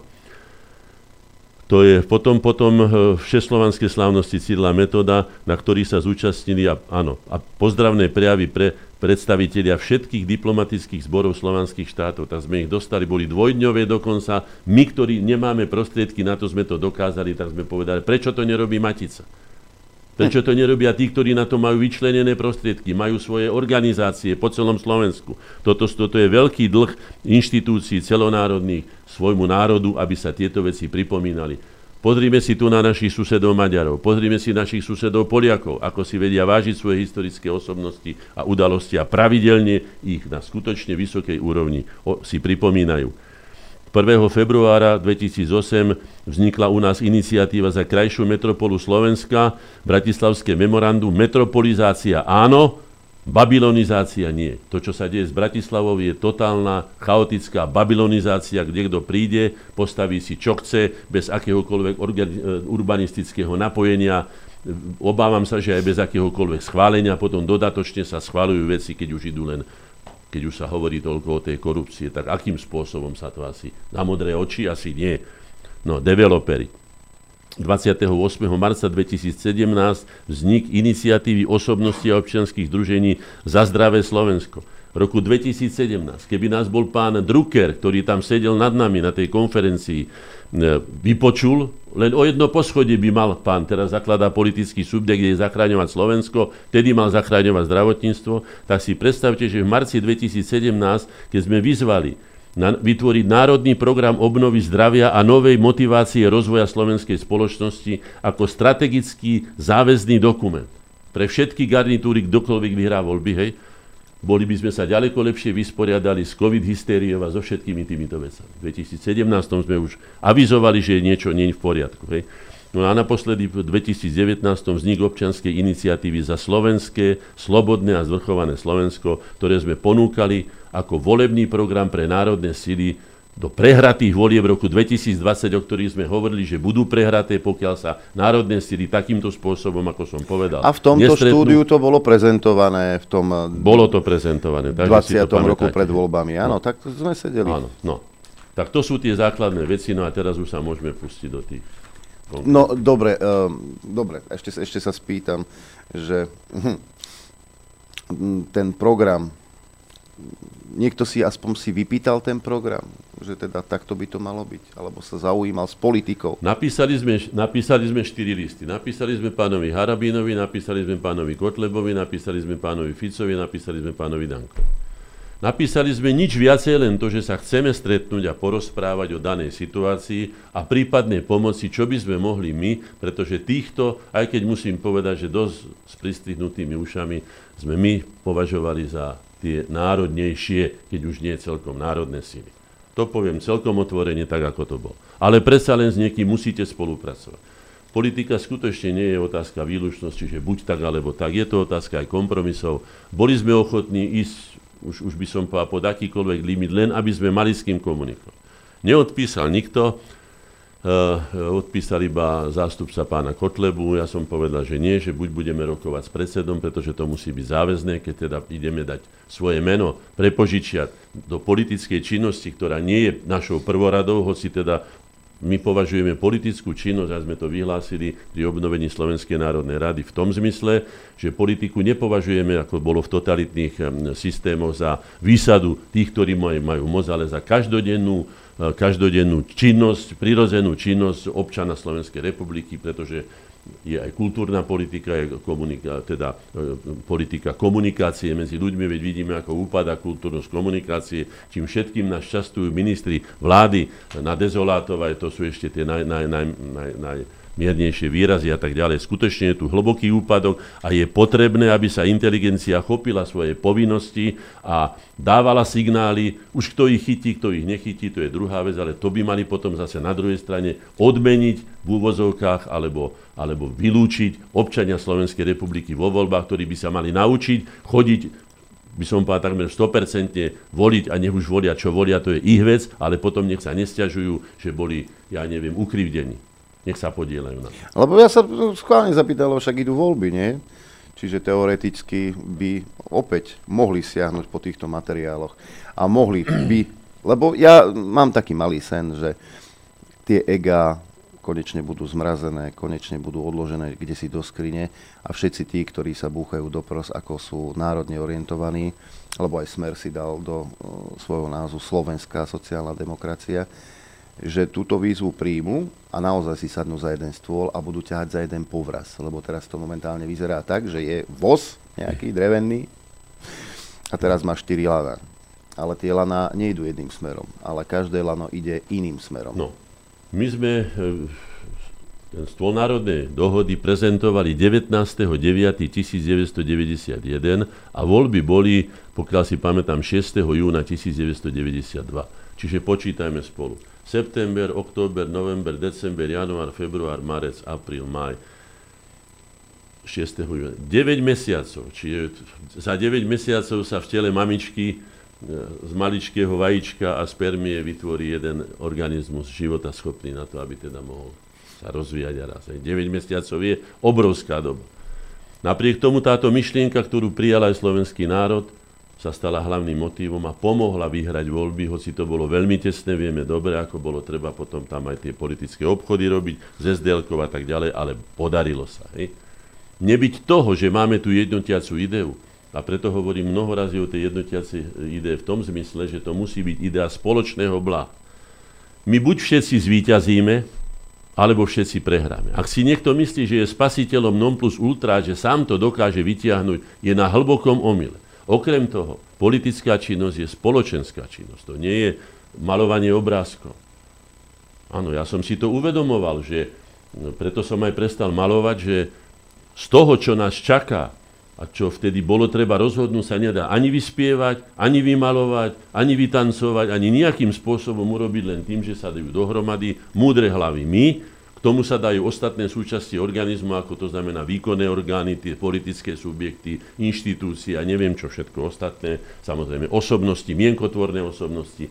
Skladka všetko, čo máme, to je, to je obranný reflex každého zdravého organizmu, že keď je ohrozený, a tu navidíte jedna z anomálií chovania sa Slova, správania sa Slovákov, že kým všetci ostatní, keď je zle, sa zhrknú dohromady, Slováci sa rozlezú do svojich chalúb do svojich domčekov a do svojich ne, klietok v panelákoch, hej, a si myslia, že tam ich nikto nenájde. To je hlboký omyl a toto musíme presvedčiť národ, že takto sa to nerobí.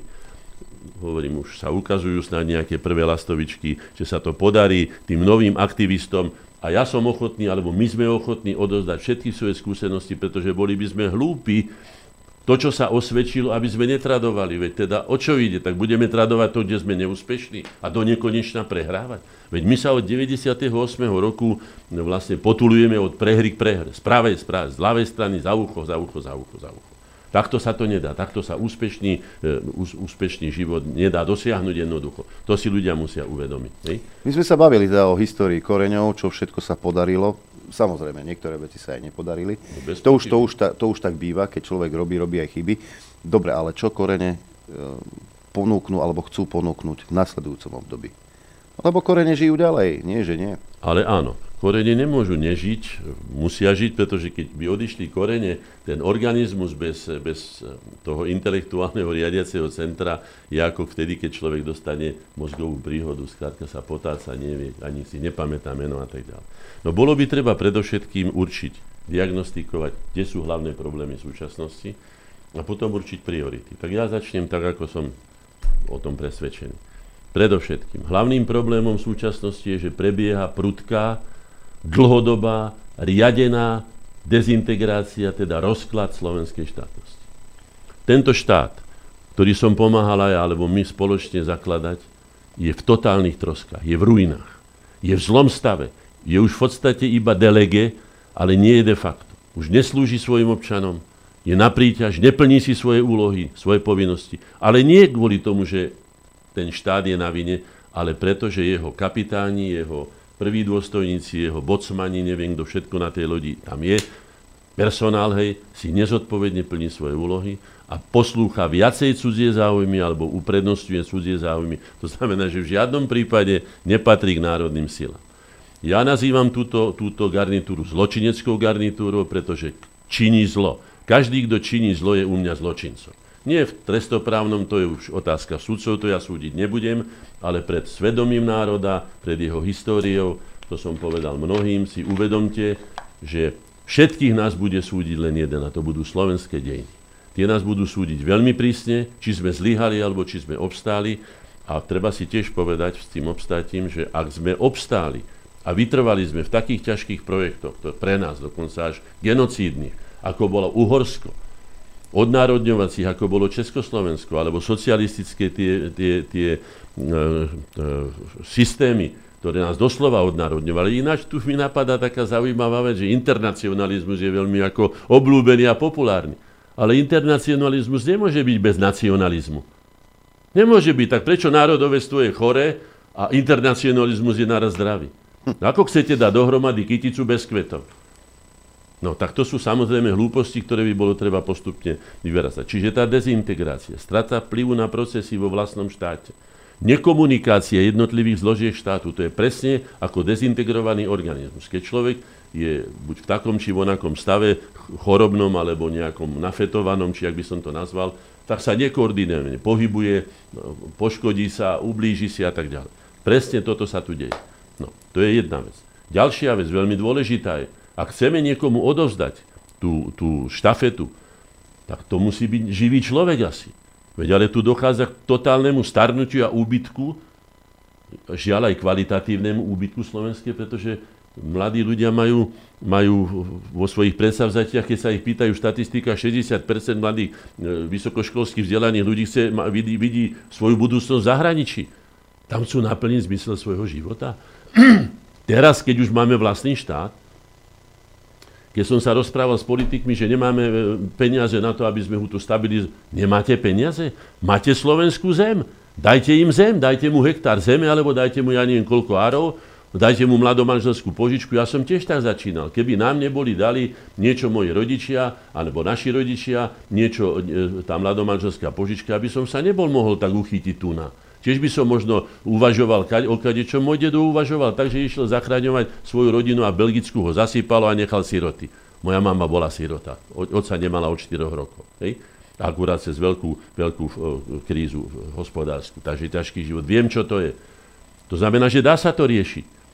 Uh, kde je tu národný program pozitívnej motivácie ktorý sme navrhovali v roku 2007, sedel vedľa mňa e, vtedajší podpredseda vlády e, Čaplovič, vtedy, vtedy ešte náš člen, potom sme ho vylúčili za mnohé iné veci, to tu nebudem rozoberať, hej, odôvodnenie a opodstatnenie, pretože človek, ktorý nedá do komisie na vysporiadanie súdneho rozsudku zo súdneho dvora v Hágu, Juliusa Bindera do komisie na vyjednávanie, to je človek, ktorý si nezaslúži byť e, slovenskej inteligencie. Je to hamba.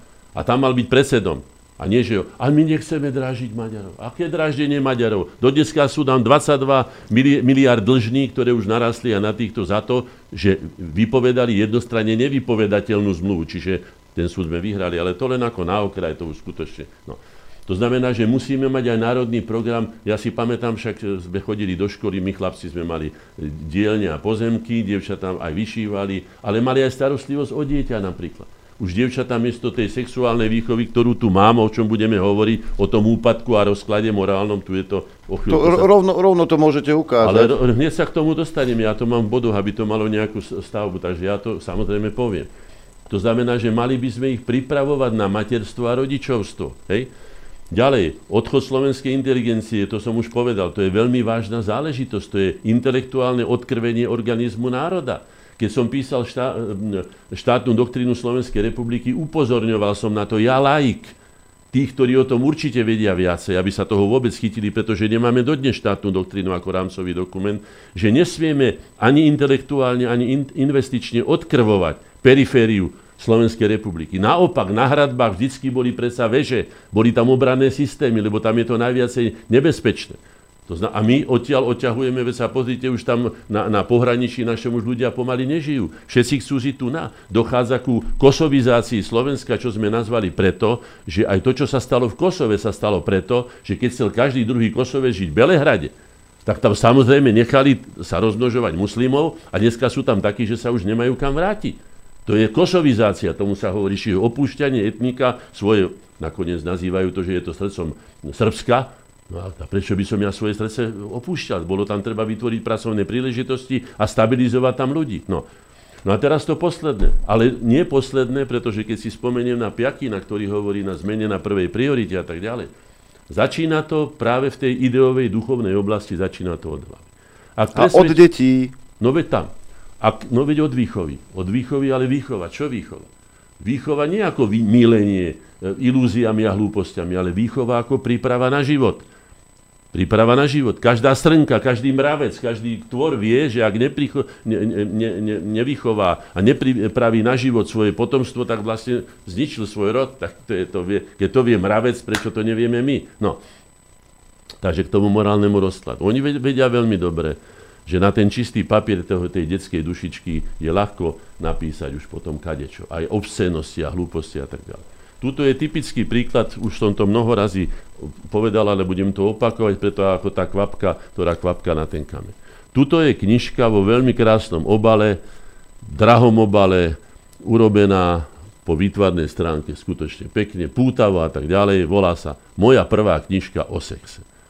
A je určená, teraz sa podržte, ktorí sa na to pozeráte, je určená pre predškolskú sexuálnu výchovu detí. A ja vám prečítam, čo povedal o tom, a čo tu napísal, tuto to mám napísané, nech sa páči, Radim Uzel, tam som si, Radim Uzel, známy telefón, te, teda televízny zabávač, ja ho už ani neuznávam ako lekára, hoci tu má napísané Mudr Radim Uzel, kandidát vied, pretože ak niekto napíše takú očividnú hlúposť a nepravdu, ako je to, čo on tu píše o tejto knižke v recenzii, že táto knižka môže byť užitočná pri upevňovaní sexuálneho a reprodukčného zdravia najmladšej generácie. Už tak pán doktor Radim Uzel. Tá najmladšia generácia, to znamená deti predškolského veku, ešte nemá žiadne sexuálne ani reprodukčné zdravie, pretože ešte nemá vyvinuté ani sexuálne orgány a tým pádom nemôže mať ani, nemôže sa, teda, byť, repro, sa reprodukovať. Hej? Hambite sa, že ste sa na toto nechali zneužiť a takúto hlúposť napísali. Hej? Treba si uvedomiť, že múdro spočíva v tom pri výchove a pri všetkom ostatnom, že odhadneme, čo je správne, kedy a v ktorý čas. Ja som mal aj deti, aj mám, a mal som aj vnúčata, aj mám. A viem, že deti, a ja som bol nakoniec dieťaťom a viem, čo nás zaujímalo v tom období.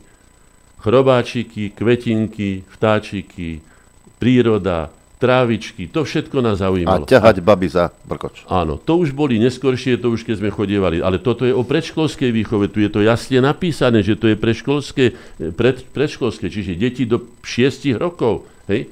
To je tá surovosť a teraz vám ukážem, čo tieto deti učí. Pozrite sa, poprvé sa to predáva na pulte, takto ako to vidíte. spolu, ja neviem, e, e, s rozprávkami a povestiami, angličtina pre deti, základy slušného správania, veľká kniha a tak ďalej, alebo grécke bája. Čiže medzi knižkami na centrálnom trhovisku som to takto odfotil a tá knižka ich učí 4-5 ročné deti, ako sa zavádza penis do pošvy. Pozrite sa na to. Na tú, na tú arogantnú surovosť, ktorá deťom je absolútne zbytočná, navyše ich odvádza od toho, čo by sa mali oni v tom veku, v ktorom sú, učiť, s čím sa zoznamovať so svetom, učiť sa, ako vedú vzťah. Keď sa spýtate ktoréhokoľvek rodiča, nepočul som ešte nikdy, že keď sa spýtate, či má rád svoje deti, že by niekto povedal, že ich nemá rád, alebo že ich nenávidí. Ja vám teraz poviem, čo som ja na túto tému napísal.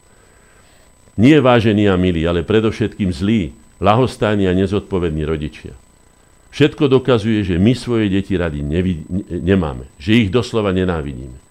A tak ako iným generáciám ich lásku, tak naše deti nám tú našu nenávisť voči ním vlastným deťom vrátia. A nie len naše deti, ale, ak sa toho dožijeme, aj naše vnúčatá, ktorým pripravujeme ešte ďalšiu, horšiu v úvozovkách budúcnosť. Napríklad aj tým, ako bezohľadne si užívame na ich úkor. A kedy nám to vrátia? Deti takto v úvozovkách vychované našim príkladom nám to vrátia určite vtedy, keď to budeme najmenej čakať a keď už nebudeme schopní sa brániť. Tak ako oni nie sú schopní brániť sa dnes tomu, čomu ich tak bezcitne a ľahostajne my, ich rodičia, vydávame na pospas. No, takže si to dobre zapamätajme, taký je, taká je spravodlivosť dejín, to si zapamätajte tiež, že nie staré súdi mladé, ale mladé súdi staré aby nás naše deti nemuseli súdiť za to, že sme vôbec dovolili, aby takáto knižka vyšla. Teraz vieme, že sa to aj na akadémii rozťahuje. Hovoril o tom, ehm,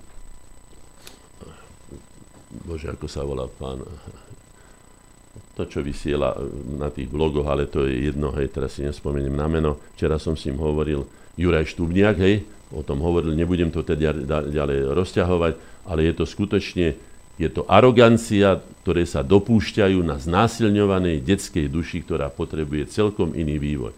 Ja nemôžem, som bol aj atlet, nemôžete dať 10-ročnému decku 100-kilovú činku na pleci, lebo ho tým zlomíte. Musíte primerane príbe vtedy, keď sú veci aktuálne a tak ďalej. No. A potom ešte tu je zaujímavá ďalšia vec, to si treba, s tým sa treba samozrejme vyrovnať, že dochádza k veľmi vážnej disproporcii, najmä v našej blahobytnej tzv. západnej civilizácii, že dochádza k veľmi rýchlemu e, telesnému rastu a dospievaniu, telesnému, že dievčatá už majú menzes, ja neviem, v 10-11 rokoch niekedy. Moja mama, ako sirota hovorí, povedala, že mala prvý menzes v 16 rokoch. To je veľký sklz, už predsa 16-ročné dievča vie, čo asi a tak ďalej, na rozdiel od 10-ročnej pubertiačky, ktorú hážu hormóny a nevie, čo má robiť. Takže treba deti chrániť. A ten, tá disproporcia medzi duševným vývojom a duševnou zrelosťou, keď je človek schopný postarať sa sám o seba, a keď je schopný postarať sa o rodinu, čo je veľmi dôležité, udržať vzťah medzi dvomi ľuďmi, aj to je dôležité. To sú všetko, to sú doslova umenia. No. A prečo to začalo? A to už týmto skončím ja v tejto úvodnej veci. E,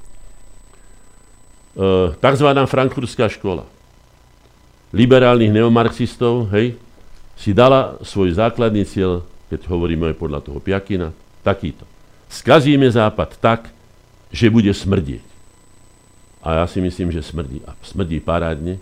A nahráva to všetkým muftým a ďalším, ktorí nás sledujú na celom svete, ktorí nemajú v takom rozklade svojej spoločnosti ako zlý príklad a aj, aj motiváciu na to, aby povedali, my vás vystriedame. Vy ste už dožili, ste vyžití, ste skazení, smrdíte. Hej? Ste mŕtvoli. A tuto máte jedného z týchto týchto pokračovateľov, pána Sereša, idol a, a zbožňovaného, samozrejme najmä kvôli tomu jeho mešcu nekonečnému zbožňovaného. A tu nám hovorí o tom, že čo je vlastne, o čomu ide. Že je to subverzia. Budem citovať. Musím povedať, pána Sereša budem citovať, musím povedať, že subverzia, podrývanie, podvracanie znútra je veľká zábava. Najväčším umením boja je vôbec nebojovať, ale subverzovať všetko hodnotné, všetko, čo má cenu v nepriateľskej zemi. Pozrite sa, čo sa deje na Ukrajine. Táto subverzia sa tam nebojovať, druhými rukami bojovať, krvácať cudzou krvou, hej? Zničiť morálne hodnoty, náboženstvo. Vieme, že zakázali predsa pravoslávnu církev tam a neviem čo všetko, je tam ďalšie veci, hej? Úctu k autoritám, predstaviteľom, kultúrne tradície, všetko. Áno, všetko. Postaviť bielých proti čiernym, starých proti mladým, názor proti názoru, presvedčenie proti presvedčeniu, bohatých proti chudobným, všetko, čo rozdeluje ľudí a ničí morálne hodnoty národa, je to správne, podľa pána Sereša. Potom je taká zem moja. Keď je všetko rozvrátené, zem je dezorientovaná a zmetená, demoralizovaná, destabilizovaná, nastane tá vytúžená kríza. My, ktorí sa krízy bojíme a vieme, čo je to kríza. Či už tá hospodárska Čína, alebo kríza vzťahov. Pre ňoho je to vytúžená kríza, lebo tam je on doma. Keď je to rozvrátené. Je to kultúrny marxizmus, všeobecne známy ako politická korektnosť. Prechádzame kultúrnou, morálnou a náboženskou revolúciou, je to podstata veľkej kultúrnej vojny, ktorou naša spoločnosť prechádza. By som rád vedel, čo považuje za našu spoločnosť. Či ten úzky kruh týchto zločincov, takých ako je Schwab, alebo e, ja, Gates, alebo jemu podobní, ktorí manipulujú s ľudskou prírodzenosťou a stojí to milióny ľudských životov. Lavicoví radikáli sú proti kresťanstvu, proti Bohu a proti tradíciám, preto pre nich tlačíme migrantov do štátov, ktoré chceme destabilizovať. Podporujú sexuálnu revolúciu, chcú zmeniť to, čo ľudia žijú a mením cez tieto skupiny ľudské hodnoty. Celý svet sa rozdelil už len na dve názorové skupiny. Rozdelenie len podľa morálky, sociálnej príslušnosti, kultúry a náboženstva. Veľmi dobre vieme, že kultúrnist, vieme, už sa hlási, že nie je len to jeho názor, ale to je tej skupiny, tzv. globalistov, že kultúrny stred nevytvoril nikdy v minulosti, súčasnosti ani v budúcnosti, nevytvorí pokojné spolunažívanie a na tom staviame svoj obchod. Obchodom nazývajú tieto veci. Jedna alebo druhá strana nakoniec prevládne. Tento boj, ako vidno, momentálne vyhrávam. Stúpenci tradícií sa razom stali kontrakultúrou a dostali sa na okraj spoločnosti, kde ich neustále osočujeme, zosmiešujeme cez naše spolky, ktoré financujeme, médiá, na ktoré máme pomoc. To priznali naši vlastní predstavitelia, nie? Šimečka a spol. Princíp kolektivistickej spoločnosti sa dá do národa implantovať práve cez kultúru. Je to cesta presadenia takých hodnôt a konceptov, ktoré by napríklad narušili inštitúciu rodiny, pokiaľ sa podarí zlikvidovať tradičnú rodinu, aby sama o sebe nemohla existovať a nebola spoločnosťou uznávanou hodnotou, ľudia by sa museli so žiadosťou o pomoc obracať výlučne na vládu. A to mám pod, pod kontrolou väčšinu toho, čo sa v dnešných dňoch deje nielen v Amerike, Európe, ale aj v Ázii. Pri týchto aktivitách financujeme hnutie transexuálov. EÚ financuje, financuje homosexuálne, feministické, lobistické spolky. Tieto aktivity majú katastrofálny deštručný efekt na dnešnú civilizáciu. Takto sme dokázali vytvoriť mnoho dnešných problémov do spoločenského úpadku až po masovú migráciu. Existujú modely, podľa ktorých prebehlo mnoho revolúcií, zmien či zánikov. Poznáme tie farebné, hej? Pán Demeš, jeden z ich apologetov, sa vychvaluje tým. Prvým je kritika kultúry, nasleduje kritika cirkvy, rodiny, systému, demokracie, súdnictva a tak ďalej. Úlohou je útočiť a útočiť na všetko, čo je základným kameňom a istotou každého národa a štátu. Je to ako voda, ktorá kvapká dokola, vidíte? Tak ako ja hovorím, kvapkajme na ten kameň v dobrom slova zmysle, tak on hovorí, kvapkajme zle, deštruujme, nakoniec to vymení a tak ďalej. Tak tu máte katechizmus v úvozovkách a tuto máte výsledky, že my, u ktorých povedzme aj odievanie bolo natoľko kultúrnym, že aj tí najchudobnejší ľudia na dedine sa snažili vyšiť si a vždycky prišli čistí, vyžehlení, opraní, e, skutočne sviatočne, aspoň v tú nedelu, toto je, nech sa páči, to poznáte určite veľmi dobre. Čím roztrhanejšie, čím lúzerskejšie, čím úbohejšie. A pritom, to si treba uvedomiť, videli ste niekedy v tom oblečeného Sereša? Alebo niektorého z tých, ktorí to propagujú? Tým vlastne nás dostávajú do úlohy tých úbožiakov, handrákov, smeťárov, ponižujúcich a tých, ktorí mi môžu na svojej šachovnici, šachovnici e, e, manipulovať. A tu je ešte napísané ďalšia subverzia. Rušia sa slovanské priezviská prechylovanie OVA. Hej? Európsky parlament tesnou väčšinou hlasov prijal rezolúciu, ktorá v rámci iniciatívy rodovo neutrálny kontinent vyzýva vlády v Prahe, Bratislave, aby do júla zrušili preuži- používanie priezvisk príponov OVA v oficiálnom styku. Takto ďaleko dáme si siahnuť. Jazyk je pre nás najvyššou kultúrnou hodnotou, ktorú máme aj komunikačnou, najvzácnejšou, nenahraditeľnou. Necháme si to takto zničiť? No, Tak tuto sú príčiny, aby ste vedeli, že prichádza k tzv. ja to nazývam selektívnej genocíde toho, že sa niekto vyhlási za vyvoleného, nenapadnutelného, s jedinou pravdou a tak ďalej, skúpi si na to mediálne prostriedky, politikov. To sú tie korupcie, nie to, čo sa tu naháňa. Aj to sú korupcie, ale to sú len malé korupcie proti tým obrovským korupciám, kde sa skorumpuje celý Európsky parlament platmi a výhodami a, a aby som to nazval aj nepostihnutelnosťou za akékoľvek rozhodnutia. To je vlastne hlavný taký, taký chyták pre takých všelijakých špekulantov a podvodníkov. A dochádza k selektívnej genocíde, kde sa rozdelí svet už teraz tie nožnice, ako sa vraví, sú otvorené medzi totálnou chudobou a ľuďmi, ktorí vlastnia zo pár rodov alebo zo pár klanov vlastní už väčšinu svetového kapitálu a toho všetkého. Tak. tak ja si myslím, že po týchto slovách sa hodí skladba s názvom Srdcový kráľ. Pozda- Pozdravujem Peťa týmto pádom, alebo Fera Kotlára, ak chcete. Myslím si, že teraz to zápasuje jak riť na šerbel. Dobrý deň, už musím povedať, e, sme v poslednej časti, ktorá je venovaná aj, vá, aj vám, poslucháčom, pretože e, otázky na dnešného hostia, pána Viliama Hornáčka, môžete klásť e, či už telefonicky na číslo 0950661116 alebo mailom na adresu ránozavináč infovojna.bz. Prvú otázku si položím ja. Nie je vám ľúto, pán Hornáček, vy, akademický maliar, že nemalujete, farby nemiešate, plátno, nekrivíte. Nenapínate. Hej.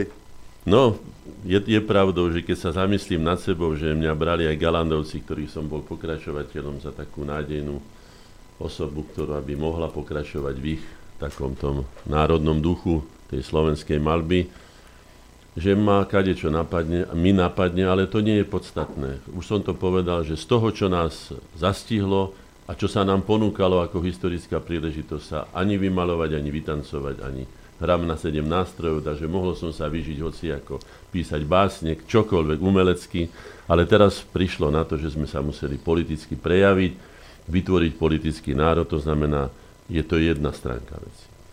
Ale keď si urobím bilanciu a prečítam si len tie mená, čo som čítal vám, teda tých zosnulých, ale ešte aj žijúcich, môžem povedať, že s takými vzácnými ľuďmi by som sa nikdy v živote nestretol. A nebol by som si urobil niekoľko vysokých škôl z ekonomiky, zahraničnej politiky, práva a neviem čoho všetkého, či ma obohatili v tých nekonečných prednáškach, veď predsa 33 rokov, keď si poviete, to je skutočne 33 rokov do školy ešte nikto nechodil, ale však chodíme celý život do školy. Ja som učenlivý žiak v tomto prípade, veľmi ma zaujímajú veci, ja som taký, neviem ako by som to nazval, mňa zaujíma skrátka všetko, čo sa týka človeka, čo sa týka ľudstva, čo sa týka kultúry, takže z, tejto hľad- z tohto hľadiska môžem povedať, že som neurobil chybu.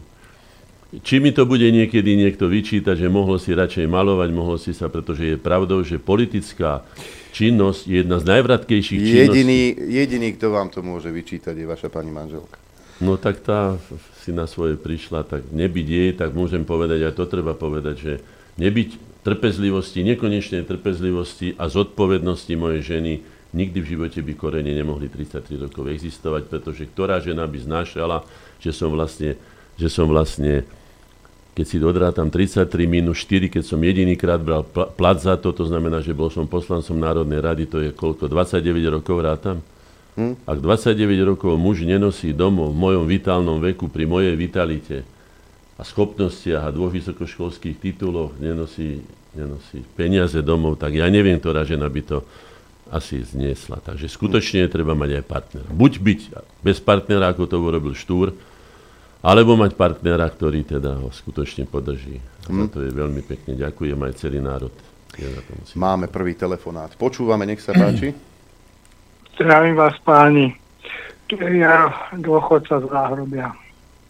S pánom ba, vašim hostom úplne súhlasím na moju 100% podporu.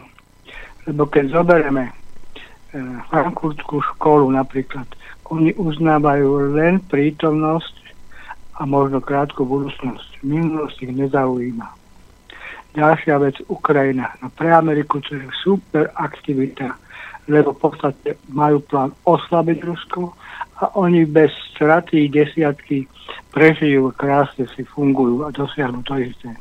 spočiatku posielali jedna, dva strana staré železa, teraz už posielajú novšie železa.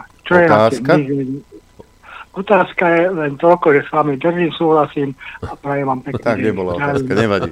Nevadí. Viete čo? Dobre. Nie, ja, netreba súhlasiť, treba doplniť zo osobných skúseností, ktoré človek má, pretože na koreňoch sa ukázalo, že keď sa zišlo tradične tých, čo ja viem, 25, 30, 40 ľudí niekedy aj hej, že tá výmena názorov je nenahraditeľná a som rád, že ste teda potvrdili aj moje názory na tieto veci, ale treba vždycky svoj vlastný prístup obohatiť ho, aby tá kytica bola čo najbohatšia, lebo z toho sa dá potom tá pravda čo najlepšie nájsť. Počkajte na linke, ja viem, že voláte z Írska, ale otázka, priama, jednoduchá od vlada. E, Vilo, trúfol by si si fungovať ako prezident Slovenskej republiky?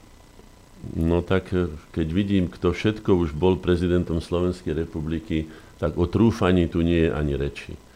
Ja myslím, že bez toho, aby som sa nejakým spôsobom povyšoval, keď sa porovnám s pánom Kiskom alebo s tou, tou súčasnou prezidentkou Slovenskej republiky, ktorá žiaľ nie je slovenskou prezidentkou, tak pochopiteľne, že po tejto stránke áno. Ale som presvedčený, že na túto funkciu by mal byť človek už mladší. Ale nakoniec, kde ma život postaví, to robiť budem a Vždycky som to robil, pretože som dospelý a viem, že treba robiť to, čo robiť treba. Máme ďalší telefonát. Ako som už hovoril, z Írska. Pozdravujeme na ostrov. Pekný deň prajem. Tu Peter.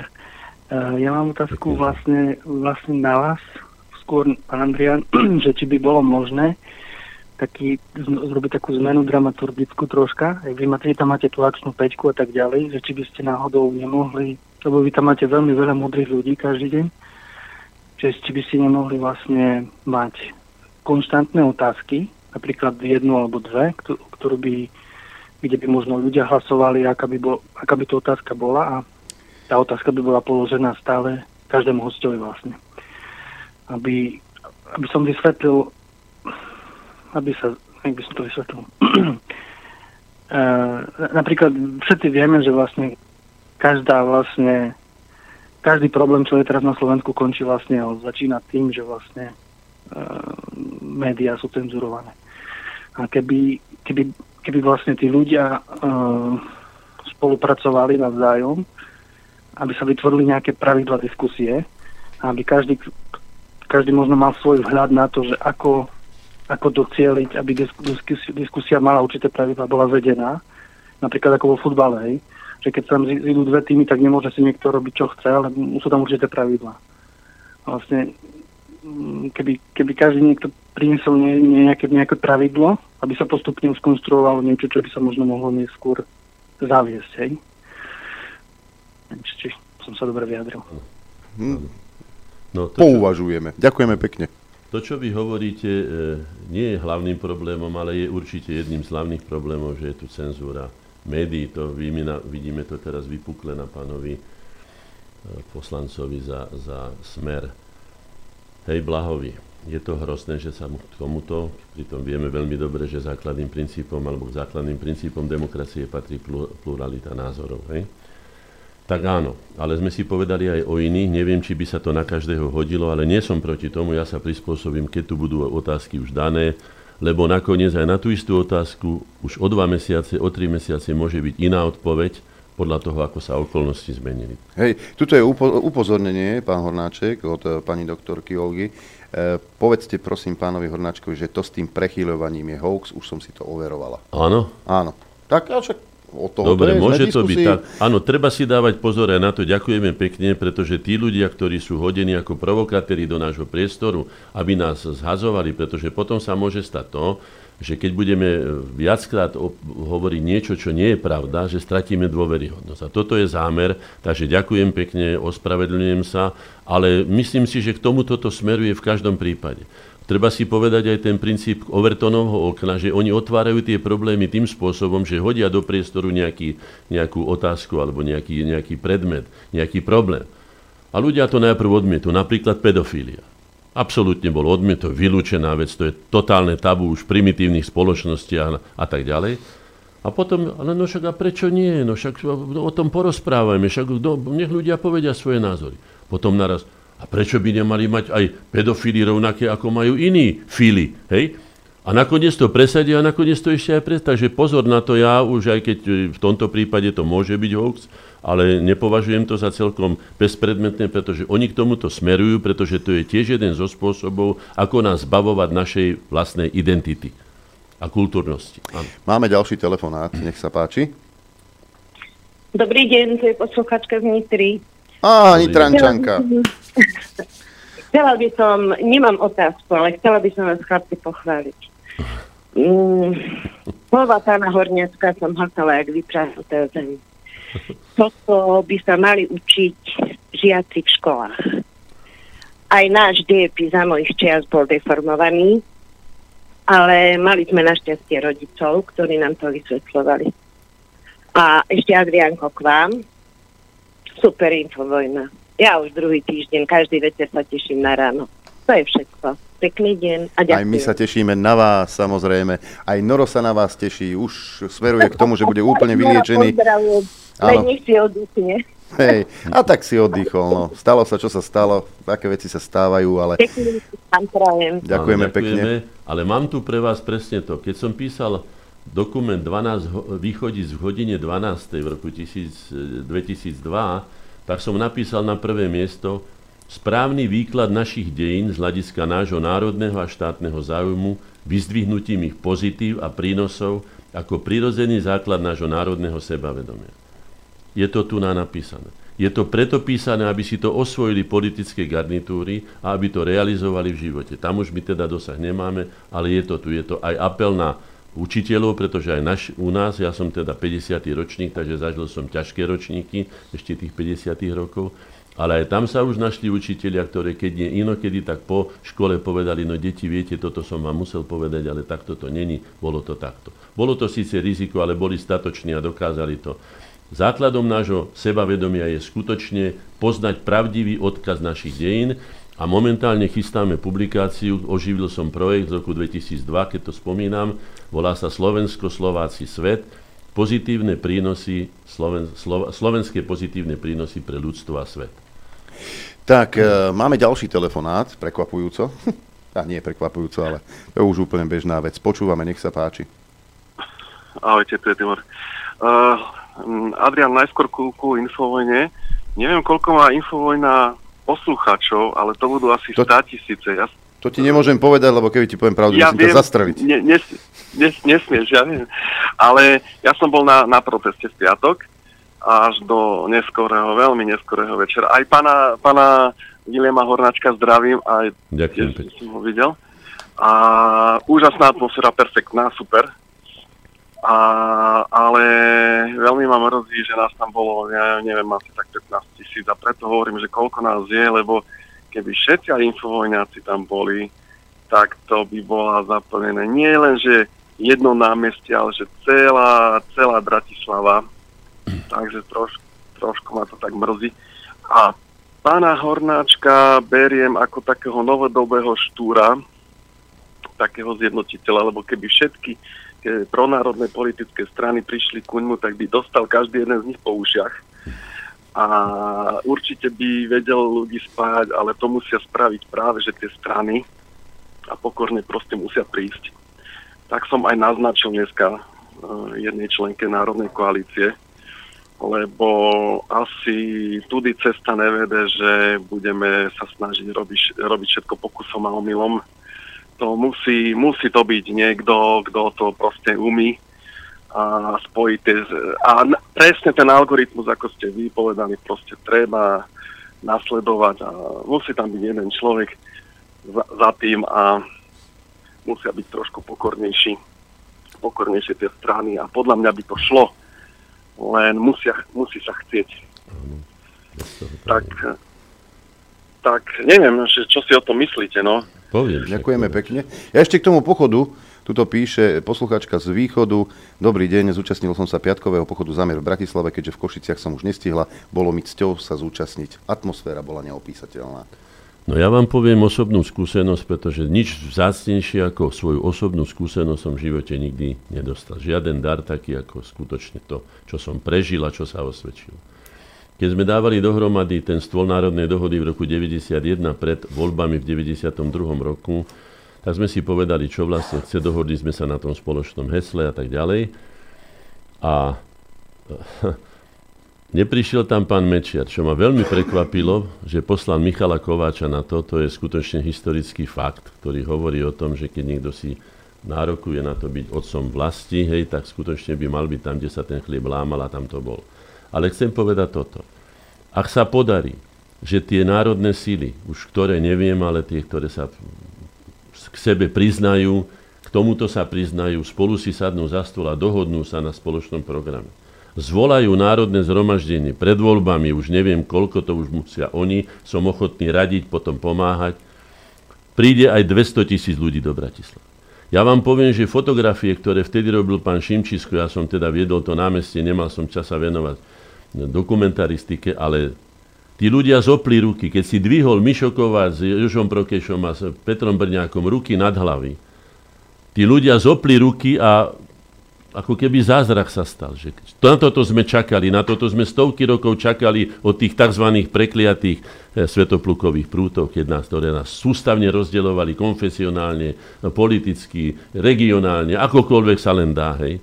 Tak toto treba urobiť. V každom prípade treba tlačiť na tých svojich, ktorých máte blízkych, tie politické subjekty. Zatiaľ, pokiaľ politické subjekty sú, je možné, že raz nebudú, ale teraz je takto rozdané sú karty, tak musíme hrať s nimi tak, aj aké sú. Treba aj vybojovať politický zápas a potom môžeme presadiť aj to, čo tu máme napísané, tie idei.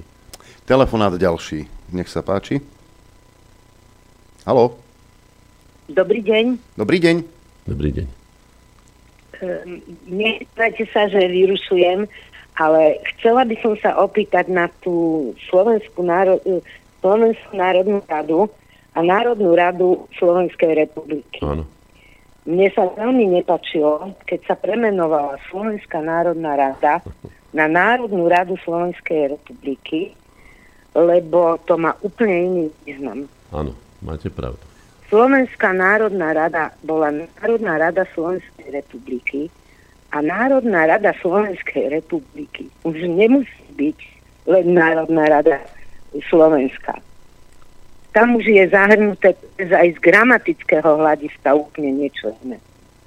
To jednoducho sa zmenila podstata Slovenskej národnej rady niečo úplne iné. A ja som za to, aby sa vrátila e, názov Slovenská národná rada, lebo to je Národná rada Slovenska. A táto Národná rada, čo ju máme teraz, je Národná rada Slovenskej republiky, ale nie len Slovenska, ale tam môže byť hocičo. Dobre, môžem vám a... na to odpovedať. Dobre, necháme pána Hornáčka, nech sa páči, ďakujeme. Práve s týmto som polemizoval s pánom Hrnkom, ktorý sa ostro postavil proti tomu a nakoniec som sa dozvedel, vypočul som si Gašparoviča, Mečiara, Hrnka, Fogaša, eh, myslím, že to je všetko zatiaľ, ktorý som sa pýtal, ako sa to vlastne stalo, keď sa teda rokovalo o eh, Ústave Slovenskej republiky, ktorá bola prijatá potom 1. septembra 1992. Prečo sa zmenil tento tradičný, ako hovorím, cťou a krvou slovenských vlastencov vykúpený a zaplatený čestný názov Slovenská národná rada, ktorá v sebe obsahuje všetko. Došlo tu k viacerým zmenám, napríklad Národná banka Slovenska. Slovensko nemôže mať banku, Slo- môže mať banku slovenský národ. Ale keď sa to nazve Slovenská národná banka, je to všetko jasné. E, železnice Slovenskej republiky. Sú to slovenské železnice, je tu viacero vecí. A teraz sa vráťme k tomuto. Slovenská národná rada v tom adjektíve, v tom, tom hovorí jednoznačne, že je pre všetkých Slovákov. To znamená, že aj Slovákov žijúcich v Austrálii, alebo na ohňovej zemi, alebo v Amerike, alebo kdekoľvek inde. Kdežto Národná rada Slovenskej republiky je iba Národnou radou občanov Slovenskej republiky. To je škoda, je to obmedzené. Pozrite sa, Maďari zmenili nedávno svoj názov svojho štátu z Maďarskej republiky na Maďar Orsák, to znamená Maďarskú krajinu, alebo Maďarsko jedným slovom. A urobili to preto, že za Maďarsko považujú všetko, kde žijú Maďari. Teraz vieme veľmi dobre, aké sú tie politické konsekvencie a čo tým sledujú. My vieme veľmi dobre, že politickou konštantou maďarskej politiky je obnovenie Veľkého Uhorska, tentoraz ako Veľkého Maďarska. To znamená, že áno, máte pravdu. Slovenská národná rada je viacej ako Národná rada Slovenskej republiky. Bez pochyby.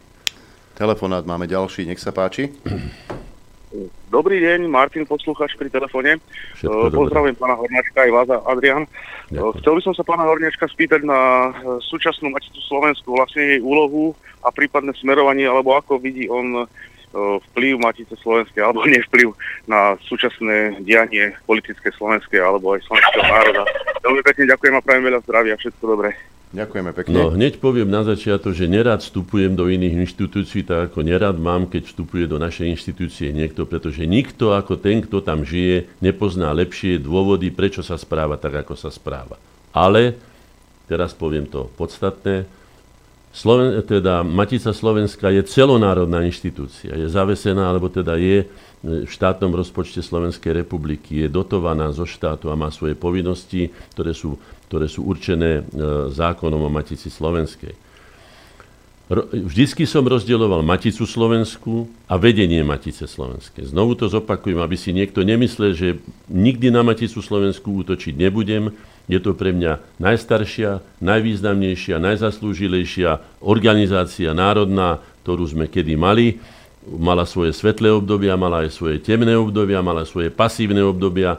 V tomto období, v ktorom som sa ja zúčastnil Národného emancipačného zápasu Matica Slovenska na čele s Jozefom Markušom, ktorého sme my navrhli ako predsedu v roku 1990 naši členovia na valnom zhromaždení v Martine, sme urobili to, o čom možno povedať, že vtedy, keď sme bojovali a keď sa chlieb lámal, Matica splnila svoju úlohu. Tá Matica žiaľ už nie je tou Maticou, respektíve to vedenie Matice už nie je tým vedením, ktoré by malo byť takým aktívnym a mala by to byť matka národa, ktorá je so svojím národom všade. Keď bolo teraz to zhromaždenie matiek, slovenské matky zamier, tak sa to volalo, hej? Slovenské matky. Ako tam mohla chýbať Matica Slovenska, ktorá je matkou všetkých Slovákov? Aj matiek, aj otcov, aj, aj, aj babičiek, aj, aj všetkých, všetkých Slovákov. Považujem to za nepriateľné a ja nebudem vyzývať, my sme vyzývali Maticu na stretnutie, teda vedenie Matice na stretnutie, aby sme sa dohodli. A potom si treba uvedomiť, že Matica má hádam okolo 2000, ja neviem, vyše 2000 miestnych organizácií, kde sú podľa mňa členovia, ktorí by boli radi, keby boli vyzvaní Centrom Matice Slovenskej sa zúčastnili. A to je jedna zo zásobární toho veľkého zhromaždenia, o ktorom hovorím. Zatiaľ iba snívame, ktoré by sa malo odohrať pred tými budúcimi voľbami, ktoré prichádzajú, aby sa zišiel celý slovenský národ a skutočne ukázal jasne, že toto, čo sa tu dnes deje, sa mu nepáči a že chce nových predstaviteľov a že sa bude na tom osobne podielať. Posledný telefonát dnes, počúvame, nech sa páči. Á, tak z telefonátu nie je nič. Počul som tam taký mierny nádych, ale nevadí, mám tu jeden mail. Pozdravujem Katarína. A vlastne reaguje na to, čo tu bolo povedané. Adrian, po piatku ďalšia super IV, veľmi pekne ďakujem. Mimochodom, včera sme s manželom, ako vždy v nedelu počúvali Ďurka Štubniaka.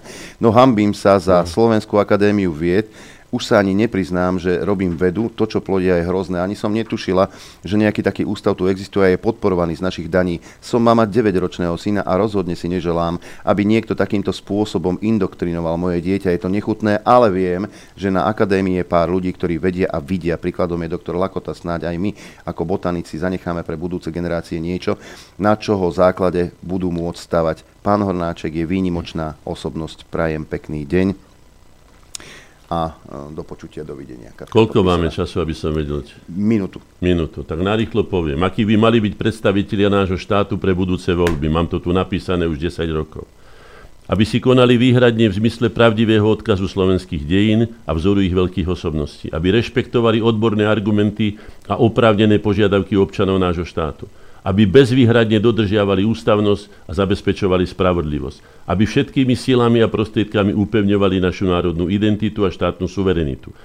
Aby chránili naše národné dedičstvo a podporovali rozvoj tvorivosti, aby účinne pomáhali našim krajonom a ich spolkom v zahraničí, aby budovali Bratislavu nielen ako proklamovanú, ale skutočnú slovenskú metropolu, aby zabezpečili vyvážený rozvoj regiónov s dôrazom na prihraničné územia, aby vytvárali podmienky pre všestranný a harmonický rozvoj slovenského, dnes už znova politického národa, najmä jeho mladej generácie ako základu našej budúcnosti. Toľko William Hornáček dnes v štúdiu Juha.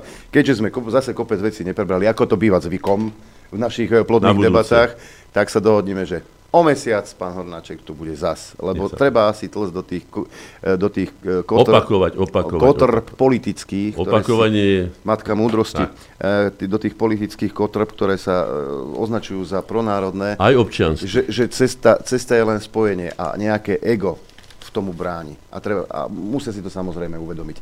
Ďakujeme veľmi pekne, pekný deň. Srdečná vďaka, ďakujem všetkým. Tak. Dovidenia, do počutia. My sme sa dohodli a dohodnem sa aj s vami, že počuť a vidieť sa budeme opäť zajtra krátko po 9. hodine. Ja vám ďakujem za podporu, ďakujem vám za pozornosť. No a majte pekný deň. No, môžem to zase povedať aj ja.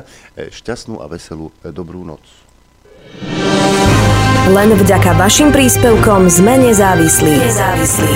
Rádio Infovojna.